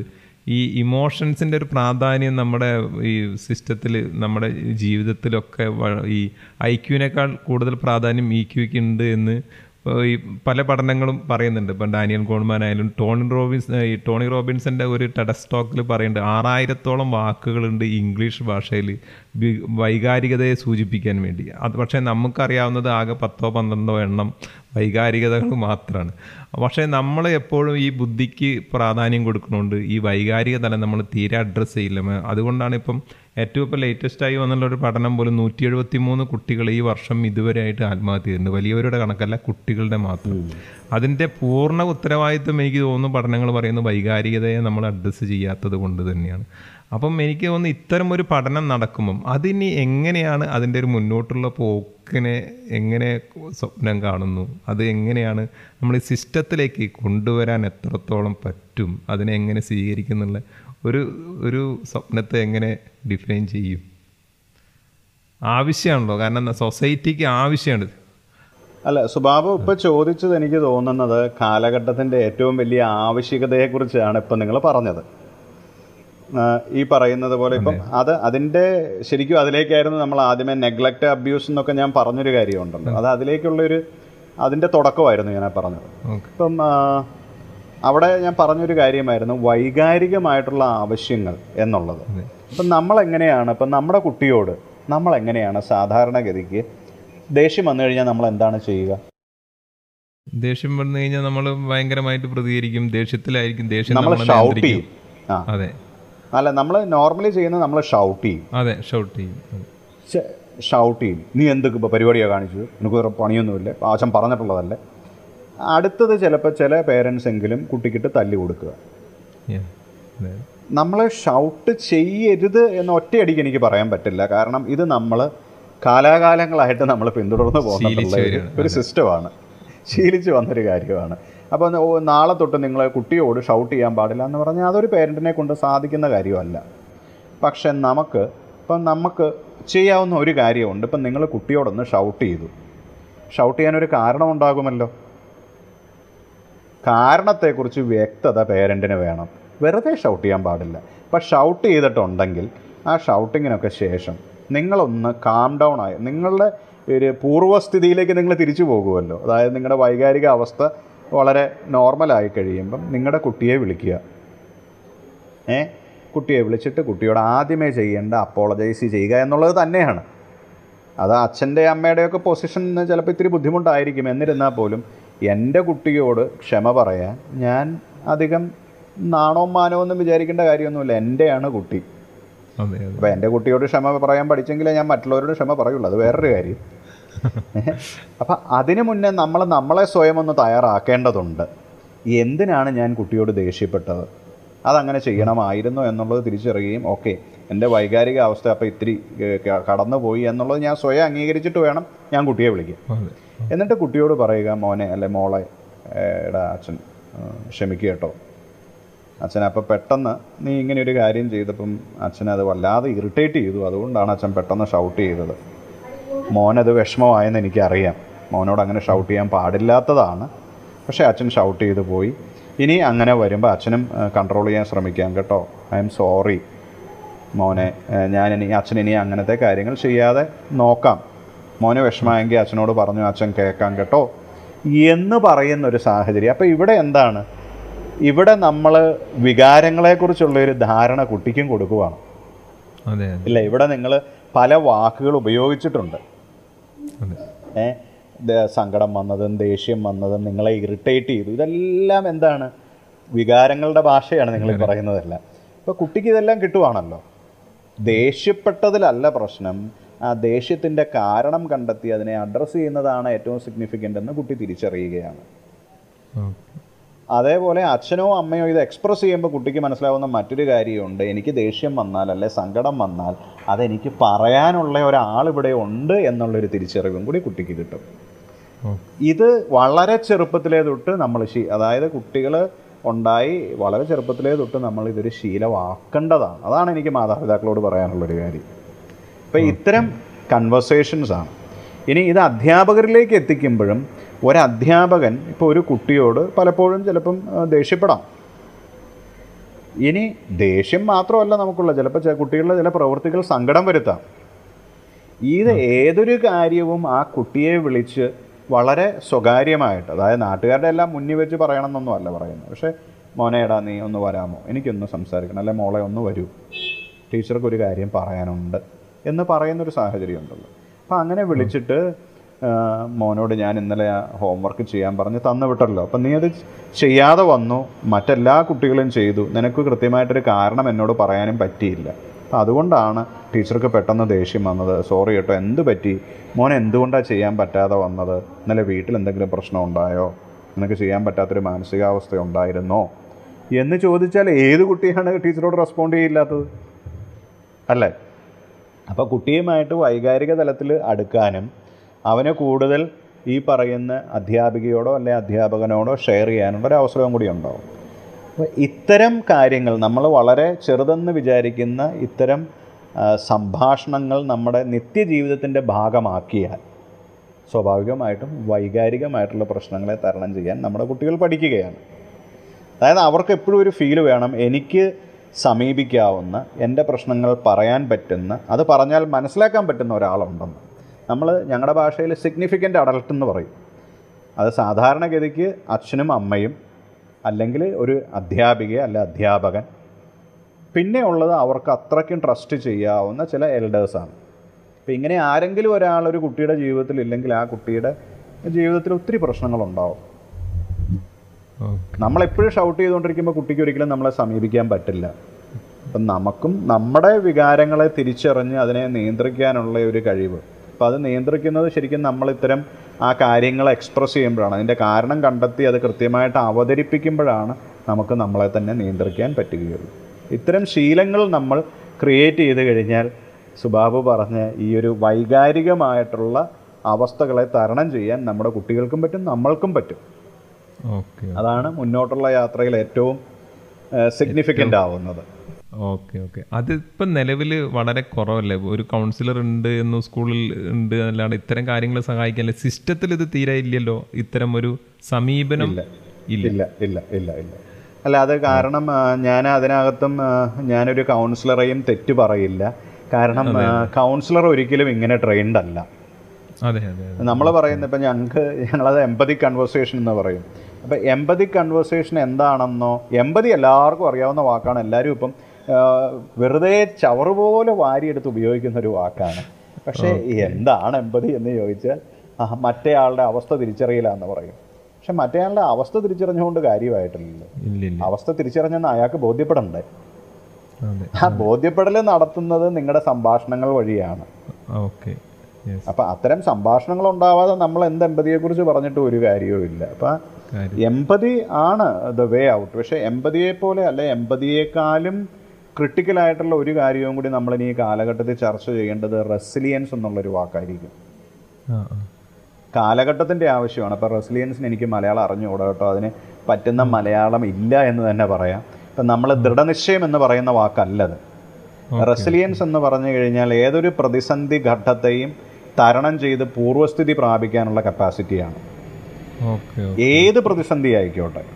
അപ്പോൾ അത് ഒരു കുട്ടി എപ്പോഴും അത് ലേൺ ചെയ്യുന്ന കുട്ടിയുടെ പേരന്റിൽ നിന്നാണ്. അല്ലെ ഈ സിഗ്നിഫിക്കന്റ് ആയിട്ടുള്ള അഡൽട്ടിൽ നിന്നാണ്. അപ്പൊ അപ്പോൾ ആ ആ പ്രതിസന്ധികൾ വൈകാരികമായിട്ടുള്ള പ്രതിസന്ധികളായിരിക്കാം പരാജയങ്ങളായിരിക്കാം അക്കംപ്ലിഷ് ചെയ്യാൻ പറ്റ പെർഫോമൻസിനെ കുറിച്ചായിരിക്കാം. അപ്പോൾ ഇവിടെയൊക്കെ സ്വയം തിരിച്ചറിവ് കുട്ടിക്ക് ഉണ്ടാവണം എനിക്കെന്ത് പറ്റും എന്ത് പറ്റില്ല എന്നുള്ള ബോധ്യം. അതുണ്ടാവണമെങ്കിൽ കുട്ടിയുമായിട്ട് നിരന്തരമായിട്ടുള്ള കൺവെർസേഷൻ ഉണ്ടാവണം. അതേപോലെ കുട്ടിക്ക് നമ്മൾ പറയുന്ന കുട്ടിക്ക് ഒരിക്കലും ചെയ്യാൻ തീർത്തും പറ്റാത്ത കാര്യങ്ങൾ കൊടുക്കരുത്. എന്നാൽ നിരന്തരം ചെയ്ത് മടുത്തിട്ടുള്ള കാര്യങ്ങളും കൊടുക്കരുത്. ഈ റെസിലിയൻസ് ബിൽഡിംഗ് ആണ് കാരണം നമുക്ക് ഇപ്പോഴത്തെ നമ്മുടെ സാഹചര്യങ്ങളും തീർത്തും അരക്ഷിതാവസ്ഥയാണ്. നമുക്ക് ഫ്യൂച്ചറിനെ കുറിച്ച് ധാരണകളില്ല. അപ്പോൾ അതുകൊണ്ട് തന്നെ കുട്ടിക്ക് പലപ്പോഴും ഈ അൺസേർട്ടനിറ്റീസിനെ അതിജീവിക്കണമെങ്കിൽ റെസിലിയൻസ് ബിൽഡിംഗ് വളരെ ക്രിട്ടിക്കലാണ് യെസ് അതായത് ജീവിതത്തിന്റെ അനിശ്ചിതത്വങ്ങളെ അഭിമുഖീകരിക്കാനുള്ള ഒരു കഴിവ് നമ്മുടെ സിസ്റ്റത്തിൽ ഇനിയും ഡെവലപ്പ് ചെയ്ത് വരണം അതിന്റെ കൃത്യമായിട്ട്. തീർച്ചയായിട്ടും തീർച്ചയായിട്ടും. അത് നമ്മൾ ഈ അക്കാദമിക്സ് എടുക്കുമ്പോൾ ഞങ്ങൾക്കത് വല്ലാതെ അറിയാം. കാരണം ഞങ്ങൾ ഇപ്പോൾ ഈ റോട്ടെന്ന് പറയുന്നത് അതായത് കാണാപ്പാടം പഠിക്കുന്ന ഒരു ഒരു ശീലമാണ് ഇപ്പോഴും നമ്മൾ ഏറ്റവും കൂടുതൽ ഫോളോ ചെയ്യുന്നത്. പക്ഷേ അതുകൊണ്ട് ഇനിയത്തെ കാലത്ത് നമ്മുടെ കുട്ടികൾക്ക് ഒരു പ്രയോജനം ഉണ്ടാവില്ല. മറിച്ച് നമുക്ക് ആശയങ്ങൾ കണ്ടെത്താനും അവയെ പരസ്പരം ബന്ധിപ്പിക്കാനുമാണ് നമ്മുടെ കുട്ടികളെ പഠിപ്പിക്കേണ്ടത്. ഓക്കെ അപ്പം അതിന് അതിനൊരു ഉദാഹരണം പറഞ്ഞാൽ ഇപ്പം സുബാബു പറയുകയാണ് അഞ്ചിനോട് മൂന്ന് കൂട്ടിയാൽ എത്ര കിട്ടും? എന്ന് ചോദിക്കുന്ന ഒരു സാഹചര്യം ചിന്തിക്കുക. അപ്പോൾ അതിന് ഒരു ഡെഫിനറ്റ് ആൻസർ മാത്രമാണ് കുട്ടിക്ക് മുന്നിലുള്ളതല്ലേ? അതെ. അപ്പം അപ്പോൾ കുട്ടി ഏഴെന്ന് പറഞ്ഞു കഴിഞ്ഞാൽ അപ്പം നമ്മൾ പറയുക തെറ്റാണ്. അപ്പം അതിന് പകരം നമ്മൾ പറയുക അഞ്ചിനോട് മൂന്ന് കൂട്ടിയാൽ സാർ ഇവിടെ കുറേ ചോയ്സസ് എഴുതി വെച്ചിട്ടുണ്ട്. ഇപ്പോൾ ഏഴ് എട്ട് നാല് ഒന്ന് ഒമ്പത് പത്ത്. ഇതിനകത്ത് ഏതായിരിക്കും? എന്ന് ചോദിച്ചാൽ അപ്പോൾ കുട്ടിക്ക് ഒരാൻസർ ഒരു ശരിയായ ഉത്തരമേ ഉള്ളൂ കണ്ടെത്തുക. അപ്പോൾ കുട്ടിക്ക് അവന്റെ സ്കില്ലുകൾ ഉപയോഗിച്ച് പല പോസിബിലിറ്റീസ് നോക്കിയിട്ട് അവിടെ എത്തേണ്ടി വരും. അവിടെ അവൻ നമ്പറുകളുടെ പല ആ വശങ്ങളിൽ കൂടി കടന്നു പോകും. അതാണ് നമ്മൾ ചെയ്യേണ്ടത്. മറിച്ച് ഈ കൃത്യമായിട്ടുള്ള ഉത്തരം അതേപോലെ എടുത്ത് കൊടുക്കുന്ന ശീലങ്ങൾ മാറ്റണം. അവൻ എക്സ്പ്ലോർ ചെയ്യാൻ. അല്ലെ അവൾക്ക് എക്സ്പ്ലോർ ചെയ്യാനും ഉത്തരങ്ങളിലേക്ക് എത്തിക്കാനുമുള്ള സാഹചര്യമാണ് ഉണ്ടാക്കേണ്ടത്. അതാണ് കാലഘട്ടത്തിലെ ആവശ്യം എന്ന് പറയുന്നത്. ആവശ്യം. അതിലേക്ക് എത്തുമെന്ന ശുഭാപ്തി വിശ്വാസം ഇപ്പോഴും ഉണ്ട്. ആ ഒരു ആത്മവിശ്വാസത്തിൽ എത്തി. ഓക്കെ വെരി ഗുഡ് വേറൊന്നും കൊണ്ടല്ല സുബാബു കാരണം നമുക്കിത് പറ്റുന്നില്ല എങ്കിൽ നമ്മുടെ അടുത്ത തലമുറ ഇവിടെ സർവൈവ് ചെയ്യില്ല. നമ്മുടെ കുട്ടികൾക്ക് ഇവിടെ നിലനിൽക്കാൻ പറ്റില്ല. അതെ അതെ. അത് ഒരു ഇതായിട്ടുള്ള ഭീകരമായിട്ടുള്ളൊരു അവസ്ഥയാണ്. അത്തരത്തിൽ കോൺഫ്ലിക്റ്റുകൾ മാത്രം നിറഞ്ഞൊരു ലോകത്ത് ഒരു മനുഷ്യൻ ജീവിതം വളരെ ശ്രമകരമായിരിക്കും. അതാണ് ഉണ്ടാകുക. കാരണം ഇമോഷണൽ സ്റ്റെബിലിറ്റി ഇല്ലെങ്കിൽ കോൺഫ്ലിക്റ്റുകൾ മാത്രമാണ് ഉണ്ടാകുക. അതാണ് അതിന്റെ ഒരു സത്യം. അതെ അതെ. അതാണ്. അപ്പോൾ സ്വാഭാവികമായിട്ടും മനുഷ്യനൊരു ഒരു കഴിവുണ്ടല്ലോ. എന്താണ് പലതിനോട് അഡാപ്റ്റ് ചെയ്യാനും അതെ അതെ. ഉള്ളൊരു കഴിവ് മനുഷ്യന് വളരെ. ഏത് കൾച്ചറിൽ ഏത് എക്കണോമിക്കൽ സിസ്റ്റത്തിൽ ഏത് കാലാവസ്ഥയിലും ഈ രണ്ട് ജീവികളും മനുഷ്യനും ഈ പറയുന്ന ഈ കൂറ എന്ന് പറയുന്ന ജീവിയും നിലനിൽക്കും. ക്രൊക്കോച്ച എന്ന് പറയുന്ന സംഗതി. അത് മാത്രമേ പറ്റുള്ളൂ എന്നാണ് ഓഷോ പറഞ്ഞത്. അത്രയും കാപ്പബിലിറ്റി ഉണ്ട് മനുഷ്യന് പക്ഷേ മനുഷ്യനത് തിരിച്ചറിയുന്നില്ല എന്നതാണ് സത്യം. എന്തായാലും ഇത്തരം ഈ ഞങ്ങളുടെ ടീമിന്റെ ഈ പഠനം വളരെയധികം ശ്രദ്ധിക്കപ്പെടേണ്ടതാണ്. പ്രേക്ഷകരത് മനസ്സിലാക്കുകയും ഇതിനെക്കുറിച്ച് കൂടുതൽ അന്വേഷിക്കാനും സാധ്യതയുണ്ട്. അതിനുവേണ്ടി അവർക്ക് എങ്ങനെ പറ്റും എന്നുകൂടി അങ്ങ് തന്നെ പറഞ്ഞാൽ നല്ലതായിരിക്കും. എനിക്ക് തോന്നുന്നു കാർസൽ ഡോട്ട് ഓർഗ് അതിനൊരു മാർഗമാണ് എന്ന് തോന്നുന്നു. കാഴ്സൽ ഡോട്ട് ഇൻ ആണ്. കാഴ്സൽ ഡോട്ട് ഇൻ പക്ഷേ നമ്മൾ വെബ്സൈറ്റ് അധികം കാരണം നമ്മുടെ റിസോഴ്സസിന്റെ പരിമിതികൾ എപ്പോഴും അവിടെയൊക്കെയാണ് നമ്മളെ ഏറ്റവും കൂടുതൽ ബാധിക്കുക. അപ്പോൾ അവിടെ എനിക്ക് തോന്നുന്നത് ഒത്തിരി റിസോഴ്സസ് നമ്മൾ ഷെയർ ചെയ്തിട്ടില്ല. ഞങ്ങൾ എന്താണെങ്കിലും അടുത്തൊരു മൂന്ന് നാല് മാസത്തിനുള്ളിൽ നമ്മുടെ വെബ്സൈറ്റ് കുറച്ചും കൂടി ഈ പഠനങ്ങളും കൂടി ഒന്ന് പബ്ലിഷ് ചെയ്യാൻ ഞങ്ങളൊരു ഒന്ന് രണ്ട് പേപ്പറുകൾ പബ്ലിഷ് ചെയ്യാനുള്ള ശ്രമത്തിലാണ്. അപ്പോൾ അതിനുശേഷം അതിന്റെ ലിങ്കുകളും ഈ പേരന്റിങ് ടിപ്സും എല്ലാം അതിനകത്ത് നമ്മൾ ഷെയർ ചെയ്യാൻ ചെയ്യാം. പിന്നെ ഉള്ളത് എനിക്ക് തോന്നുന്നത് അവർക്ക് മെയിൽ ചെയ്യാം സ്വാഭാവികമായിട്ടും. അപ്പോൾ ബി മാത്യൂസ് അറ്റ് കാഴ്സൽ ഡോട്ട് ഇൻ ആണ്. B B Mathews M A T H E W S ബാബുവിന്റെ ബി പിന്നെ മാത്യു ഒരു എസും കൂടി. ഓക്കെ നമ്മൾ ഡിസ്ക്രിപ്ഷനിൽ ഓക്കെ അറ്റ് കാഴ്സൽ ഡോട്ട് ഇൻ പിന്നെ എന്റെ ഫോൺ നമ്പർ കൊടുത്തു ഒരു കുഴപ്പമില്ല ഓക്കെ ഓക്കെ കാരണം അത് അത് അക്കാര്യത്തിൽ ഞാൻ ഒരു ഒരു കാര്യം പറയാം. ഇപ്പം നമുക്കൊരു ഇൻഡിവിജ്വലി എല്ലാവരെയും എല്ലാവരെയും എന്താ പറയുന്ന ഒരു തെറാപ്യൂട്ടിക് സെഷൻ കൊടുക്കാൻ പറ്റിയില്ലെങ്കിലും ഇപ്പോൾ പേരൻസോ അല്ലെങ്കിൽ ടീച്ചേഴ്സോ എവിടെയെങ്കിലും സ്ട്രഗിൾ ചെയ്യുന്നവർക്ക് അവർക്കൊരു ഹെൽപ്പ് ആവശ്യമുണ്ടെന്നുണ്ടെങ്കിൽ സ്വാഭാവികമായിട്ടും അവരൊന്ന് ഇൻട്രൊഡ്യൂസ് ചെയ്തിട്ട് വാട്സപ്പിൽ മെസ്സേജ് ഇടുകയോ ഇല്ലെങ്കിൽ എസ് എം എസ് അയച്ചിട്ട് വിളിക്കുകയോ ചെയ്യുന്നതിന് എനിക്ക് ഒരു കുഴപ്പമില്ല I be to happy to help number ഒന്ന് പറയോ? എനിക്ക് ആ. ആ ഞാൻ എന്റെ നമ്പർ പറയാം. തൊണ്ണൂറ്റി അഞ്ച് മുപ്പത്തി ഒൻപത് എൺപത്തിരണ്ട് പതിനേഴ് ഇരുപത്തഞ്ച്. Nine five three nine eight two one seven two five. Okay പ്രേക്ഷകർക്ക് ഇതുമായി ബന്ധപ്പെട്ട എൻക്വയറിക്കൊക്കെ അന്വേഷിക്കാം. ഒരുപാട് പ്രവർത്തനങ്ങൾ നടത്തിയിട്ടുണ്ട്. കാരണം കേരളം ഇതുവരെ കാണാത്ത രീതിയിലുള്ള എങ്ങനെയാണ് ലേണിങ്ങിന്റെ ഒരു സോഷ്യൽ ആൻഡ് ഇമോഷണൽ ഭാഗത്ത് ഉള്ള അഡ്രസ്സ് ചെയ്യുന്നൊരു പഠനമാണ് നടത്തിയിരിക്കുന്നത്. ഇതിൽ എനിക്ക് എന്തായാലും വലിയൊരു റിസൾട്ടാണ് ഈ ഭാഗത്തു നിന്നുണ്ടായത് കുട്ടികളെ കേന്ദ്രീകരിച്ചുള്ള ഡെവലപ്മെന്റ് അതാണ് സമൂഹത്തിൽ മാറ്റം സമൂഹത്തിൽ ട്രാൻസ്ഫോർമേഷൻ ഉണ്ടാക്കുന്നത്. അത് വളരെ പ്രധാനപ്പെട്ടതുമാണ്. എനിക്ക് ചോദിക്കാനുള്ളത് ഞാൻ എന്തെങ്കിലും ഈ എന്റെ സ്ഥാനത്തിരുന്ന് അങ്ങോട്ടൊരു ചോദ്യം ചോദിക്കുകയാണെങ്കിൽ അത് ഏത് ചോദ്യമായിരിക്കും? അതിന്റെ ഉത്തരം എന്തായിരിക്കും ഞാൻ ഏതെങ്കിലും ചോദ്യങ്ങൾ അല്ല എനിക്ക് തോന്നുന്നത് ഇപ്പം സുബാബുവിന് ചോദിക്കാവുന്ന ഒരു ചോദ്യം സുബാബു ഒരു പേരന്റാണ് അല്ലേ അതെ അതെ അതെ. അതെ. അപ്പോൾ ഒരു പേരന്റ് എന്നുള്ള നിലയ്ക്ക് സുബാബുവിന് എന്തെങ്കിലും എന്നോട് ചോദിക്കാനുണ്ടോ? ഇപ്പം നമ്മൾ ഈ അവതാരകൻ എന്നുള്ളതൊക്കെ വിട്ടിട്ട് ഒരു അച്ഛൻ എന്നുള്ള നിലയ്ക്ക് എന്താണ് എന്നോട് ചോദിക്കാനുള്ളത്? അതായിരിക്കും ഞാൻ എക്സ്പെക്ട് ചെയ്യുന്നത്. പണിഷ് ചെയ്യണ്ടല്ലോ നമ്മൾ കുട്ടികളെ. അത് എങ്ങനെ ആണ്? ഇനിയും തുടരേണ്ടതുണ്ടോ പണിഷ്മെന്റ് കുട്ടികൾക്കത് ഉള്ളതാണ് എനിക്കൊരു അപ്പം സുബാബു ചോദിച്ചതിന് ഞാനൊരു ഈ ഒരു എന്താ നമ്മുടെ ഈ സൈക്കോളജിക്കൽ ചില തിയറികളുണ്ട് നമ്മുടെ പഴയ പാവ്ലോവിന്റെ തിയറിയൊക്കെ കേട്ടിട്ടുണ്ടല്ലോ. എല്ലാവരും കേട്ടിട്ടുള്ളതായിരിക്കുമല്ലോ അപ്പോൾ അവിടെ ഒരു reward and punishment I mean punishment and reward ഇങ്ങനത്തെ കുറച്ച് കാര്യങ്ങളുണ്ട്. അത് ശരിക്കും നമ്മൾ മൃഗങ്ങളിൽ നടത്തിയ എസ്പെഷ്യലി എലികളിലൊക്കെ നടത്തിയ നായ്ക്കുട്ടികളിലൊക്കെ നടത്തിയ ചില പഠനങ്ങളാണ്. അപ്പം മനുഷ്യനെ സംബന്ധിച്ച് മനുഷ്യന്റെ പ്രത്യേകത തന്നെ അവന്റെ ഹയർ ഓർഡർ തിങ്കിങ്ങും ഈ വൈകാരിക തലങ്ങളുമാണ്. ഇപ്പോൾ പണിഷ്മെന്റ് പലപ്പോഴും നമുക്ക് തുടക്കത്തിൽ മറ്റൊന്നും അറിയില്ലായിരുന്നു. അതായത് ഇപ്പോൾ ഒരു ഒരു ഫിസിക്കൽ പെയിനും അല്ലെങ്കിൽ ഫിസിക്കൽ പെയിൻ നമ്മളെ ചില കാര്യത്തിൽ നിന്ന് പിൻവലിക്കും. ശരിയാണ്. ഇപ്പോൾ അതിനൊരു ഉദാഹരണം പറഞ്ഞു കഴിഞ്ഞാൽ നമ്മളൊരു കുസൃതി കാണിക്കുന്നു അച്ഛന്റെ കയ്യിൽ നിന്ന് നല്ലൊരു തല്ല് കിട്ടുന്നു. അപ്പോൾ അടുത്ത അടുത്ത തവണ അതേ കുസൃതി കാണിക്കാൻ പോകുമ്പോൾ ഈ പെയിൻ നമ്മുടെ ബ്രെയിൻ ആക്ടിവേറ്റ് ചെയ്യുമെന്നും അപ്പം നമ്മളെ ആ വേദന പിൻവലിക്കും എന്നുള്ളതാണ് യഥാർത്ഥത്തിൽ ഈ പറയുന്ന തിയറി നമ്മുടെ ഒരു ബിഹേവിയറിസ്റ്റ് തിയറികളാണ് ഇതെല്ലാം.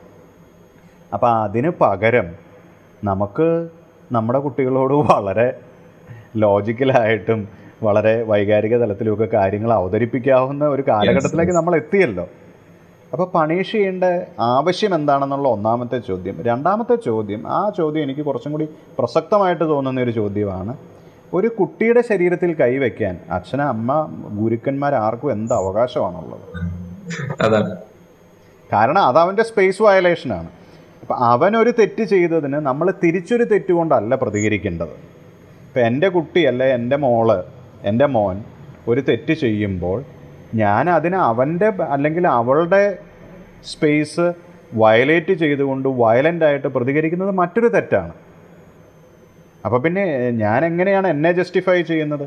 അതൊരു അഡൽട്ട് എന്നുള്ള നിലയ്ക്ക് ഇതിന്റെ പ്രത്യാഘാതങ്ങളെക്കുറിച്ച് പരിപൂർണ ബോധ്യമുള്ള എനിക്കൊരിക്കലും ചെയ്യാൻ പറ്റുന്ന കാര്യമല്ല എന്റെ കുട്ടിയുടെ സ്പേസ് വയലേറ്റ് ചെയ്യുക എന്നുള്ളത്.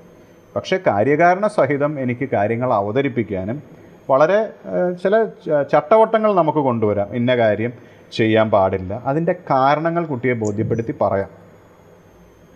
അല്ലാതെ ഒരിക്കലും നമ്മളൊരു പണിഷ്മെന്റ് എന്നുള്ളത് കാലഘട്ടത്തിൽ കാലഘട്ടത്തിന്. തികച്ചും അനുയോജ്യമല്ല നമ്മൾ മാറ്റേണ്ട ഒരു കാര്യമാണ്. ഇവൻ നമ്മളൊരു ക്രൈമിനെ പോലെ സമീപിക്കേണ്ടത് പലപ്പോഴും അങ്ങനെയാണ്. നമ്മളെപ്പോഴും ഇപ്പോൾ ക്രൈമിനെ സമീപിക്കുന്ന രീതി പോലും അതിന്റെ കാരണങ്ങൾ കണ്ടെത്തി നമുക്ക് കുറയ്ക്കാൻ പറ്റും. നമ്മൾ അതല്ല ചെയ്യണം ക്രൈം ചെയ്ത ആളെ കുറ്റം പറഞ്ഞ് നമ്മൾ രക്ഷപ്പെടും. നമ്മൾ അതിന്റെ ഉള്ളിലാണ് നിൽക്കുന്നത്. നേരെ തീർച്ചയായിട്ടും. അപ്പൊ അവിടെ നമ്മൾ മറ്റൊരു രീതിയാണ് അവലംബിക്കേണ്ടത്. സ്വാഭാവികമായിട്ടും കുട്ടികളെ വയലേറ്റ് ചെയ്യാൻ നമുക്ക് അവകാശമില്ല. വലിയൊരു ഇൻഫർമേഷൻ ആണ് അത് കാരണം അത് കിട്ടാൻ വേണ്ടി തന്നെയാണ് ഞാൻ ആ ചോദ്യം ചോദിച്ചത്. അതെനിക്കറിയാം. സുബാബു എന്ന പേരന്റിന്റെ ചോദ്യമല്ല മറിച്ച് ചില പേരൻസിന്റെ ആകുലത അല്ലെങ്കിൽ അവരുടെ സംശയങ്ങളുമാണ് ചോദിച്ചതെന്ന് മനസ്സിലായി. ഇനി നമുക്ക് അവസാനമായിട്ട് ഒരു ഇനി എന്തെങ്കിലും വിട്ടുപോയത് പറയാൻ ഉണ്ടോ എന്തെങ്കിലും ഈ ഇതിൽ കൂട്ടിച്ചേർക്കാൻ ഉണ്ടെങ്കിൽ അല്ല എനിക്ക് കൂട്ടിച്ചേർക്കാനുള്ളത് ആകെ പേരൻസിനോടുള്ള ഒരു റിക്വസ്റ്റ് മാത്രമാണ്.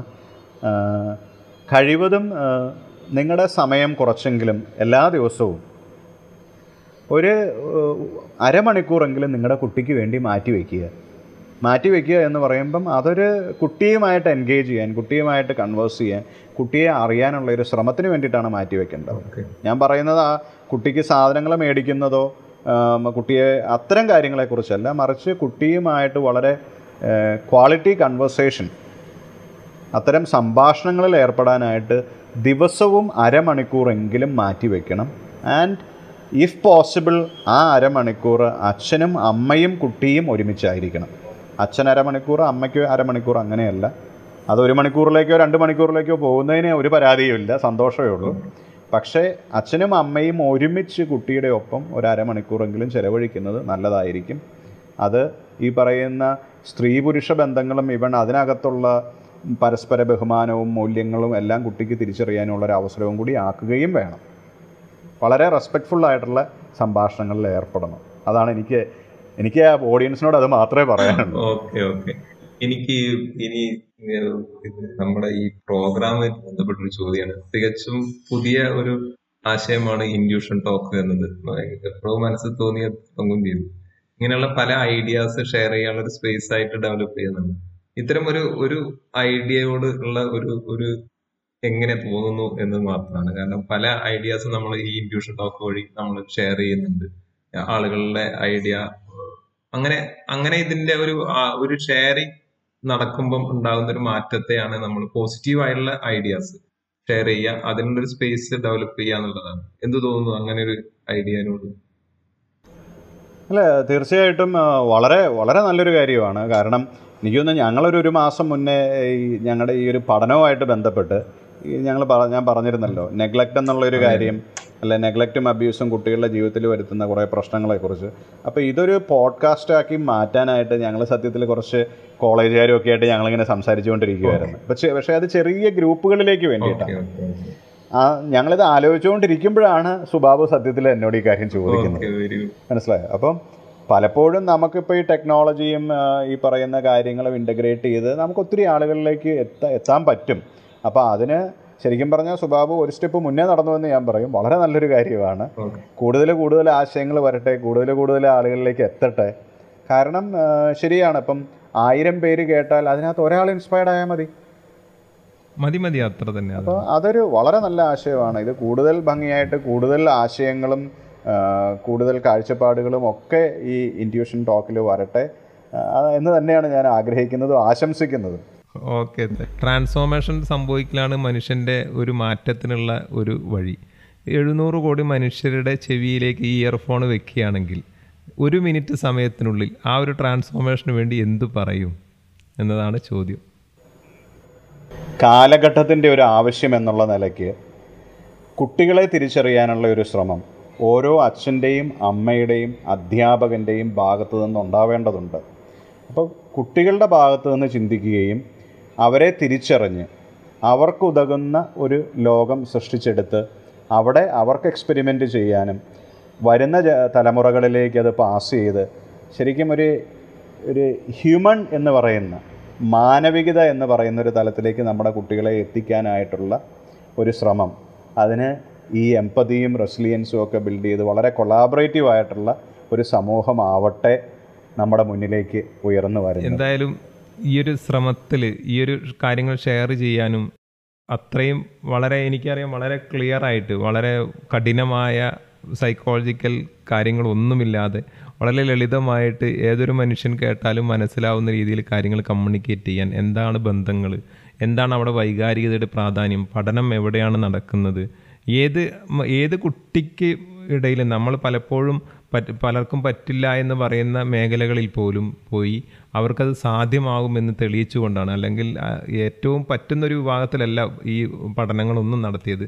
നമ്മളെപ്പോഴും അവഗണിച്ച് നിർത്തുന്ന ഒരു വിഭാഗത്തിന് അല്ലെങ്കിൽ സ്കൂളിലേക്ക് സ്കൂളിലേക്ക് വരാൻ മടിക്കുന്ന ഒരു വിഭാഗത്തിൽ പോയിട്ട് അത് ശ്രമിച്ച് അത് വിജയം കണ്ടെത്തി എന്ന് പറയുന്നത് തന്നെ ആ ഒരു ഒരു മെത്തഡോളജി എത്രത്തോളം പ്രധാനപ്പെട്ടതാണെന്ന് നമുക്ക് തിരിച്ചറിയാൻ കഴിയുന്നുണ്ട്. ഈ ശ്രമത്തിൽ കൂടെ നിന്ന താങ്കൾക്ക് ബാബു മാത്യു എന്റെ സുഹൃത്താണ്. വളരെ അധികം സ്നേഹവും സന്തോഷവും നന്ദിയും അറിയിക്കുന്നു. വളരെയധികം നന്ദി. ഞാനൊരു നന്ദി അങ്ങോട്ട് പറയണ്ടേ? പറഞ്ഞോളൂ പറഞ്ഞോളൂ പറഞ്ഞോളൂ. Okay okay. അല്ല സത്യത്തിൽ എനിക്ക് തോന്നുന്നത് നമ്മളും ഏകദേശം പത്ത് പന്ത്രണ്ട് വർഷത്തോളമായിട്ട് അറിയുന്നവരല്ലേ? അല്ലേ? പത്ത് വർഷത്തിന് മുകളിലായി എന്താണേലും. അപ്പോൾ ഇങ്ങനത്തെ ഒരു ഇനിഷ്യേറ്റീവ് തുടങ്ങി വെച്ചതിനും അതിനകത്തേക്ക് എന്നെ ക്ഷണിച്ചതിനും. കാരണം സുബാബു പറഞ്ഞ പോലെ ഞങ്ങൾ പലപ്പോഴും വളരെ സൈലന്റായിട്ട് വർക്ക് ചെയ്യുന്ന ആൾക്കാരാണ്. അധികം ലൈം ലൈറ്റിലേക്ക് വരാതെ കാര്യങ്ങൾ ചെയ്യുന്നവരാണ്. അപ്പം നമ്മുടെ ആശയങ്ങൾ പങ്കുവയ്ക്കാൻ ഇങ്ങനെ ഒരു വേദി തന്നതിനും അതിലേക്ക് എന്നെ ക്ഷണിച്ചതിലും സുബാബുവിന് വളരെയധികം നന്ദി ഈ അവസരത്തിൽ ഞാൻ പറയുകയാണ്. Thanks a lot for that പ്രിയപ്പെട്ട ഇൻഡ്യൂഷൻ ടോക്ക് പ്രേക്ഷകരെ അമേരിക്കയിലെ കാലിഫോർണിയയിൽ നിന്ന് കിം എന്ന ആ മനുഷ്യൻ താൻ പഠിപ്പിക്കുന്ന കുട്ടികളുടെ മാനസികമായും പഠനവുമായി ബന്ധപ്പെട്ട കാര്യങ്ങളെക്കുറിച്ച് അന്വേഷിക്കുന്നതിന് ഇന്ത്യയിലേക്ക് എത്തുകയും കിമ്മിനെ കണ്ടെത്തിയതിലൂടെ വേർ ഈസ് യുവർ ചൈൽഡ് എന്ന ചോദ്യത്തിൽ നിന്ന് തന്റെ അന്വേഷണത്തെ ഒന്നുകൂടി വ്യാപിപ്പിക്കുകയാണ് ബാബു മാത്യുവും കൂട്ടരും ചെയ്യുന്നത്. ആ പ്രവർത്തനം തീർച്ചയായും കേരളത്തിന്റെ വിദ്യാഭ്യാസ സാഹചര്യങ്ങൾ എത്രമേൽ ആവശ്യപ്പെടുന്നുണ്ട് എന്ന് അദ്ദേഹത്തിന്റെ വാക്കുകളിൽ നിന്ന് നമുക്ക് മനസ്സിലാക്കാൻ കഴിയും. അതുകൊണ്ട് തന്നെ അദ്ദേഹത്തിന്റെ പഠനങ്ങൾ വളരെ പ്രസക്തമായി എത്തേണ്ട ഇടങ്ങളിൽ എത്തുന്നതിന് ഈ വർത്തമാനങ്ങൾ കാരണമാകട്ടെ എന്ന് ആഗ്രഹിച്ചുകൊണ്ട് ഈ സംഭാഷണത്തിൽ നമ്മളോടൊപ്പമുണ്ടായ ബാബു മാത്യുവിന് ഏറെ സ്നേഹവും സന്തോഷവും സ്വപ്നങ്ങൾ പൂവണിയുന്നതിനുള്ള ആശംസകളും നേരുന്നു.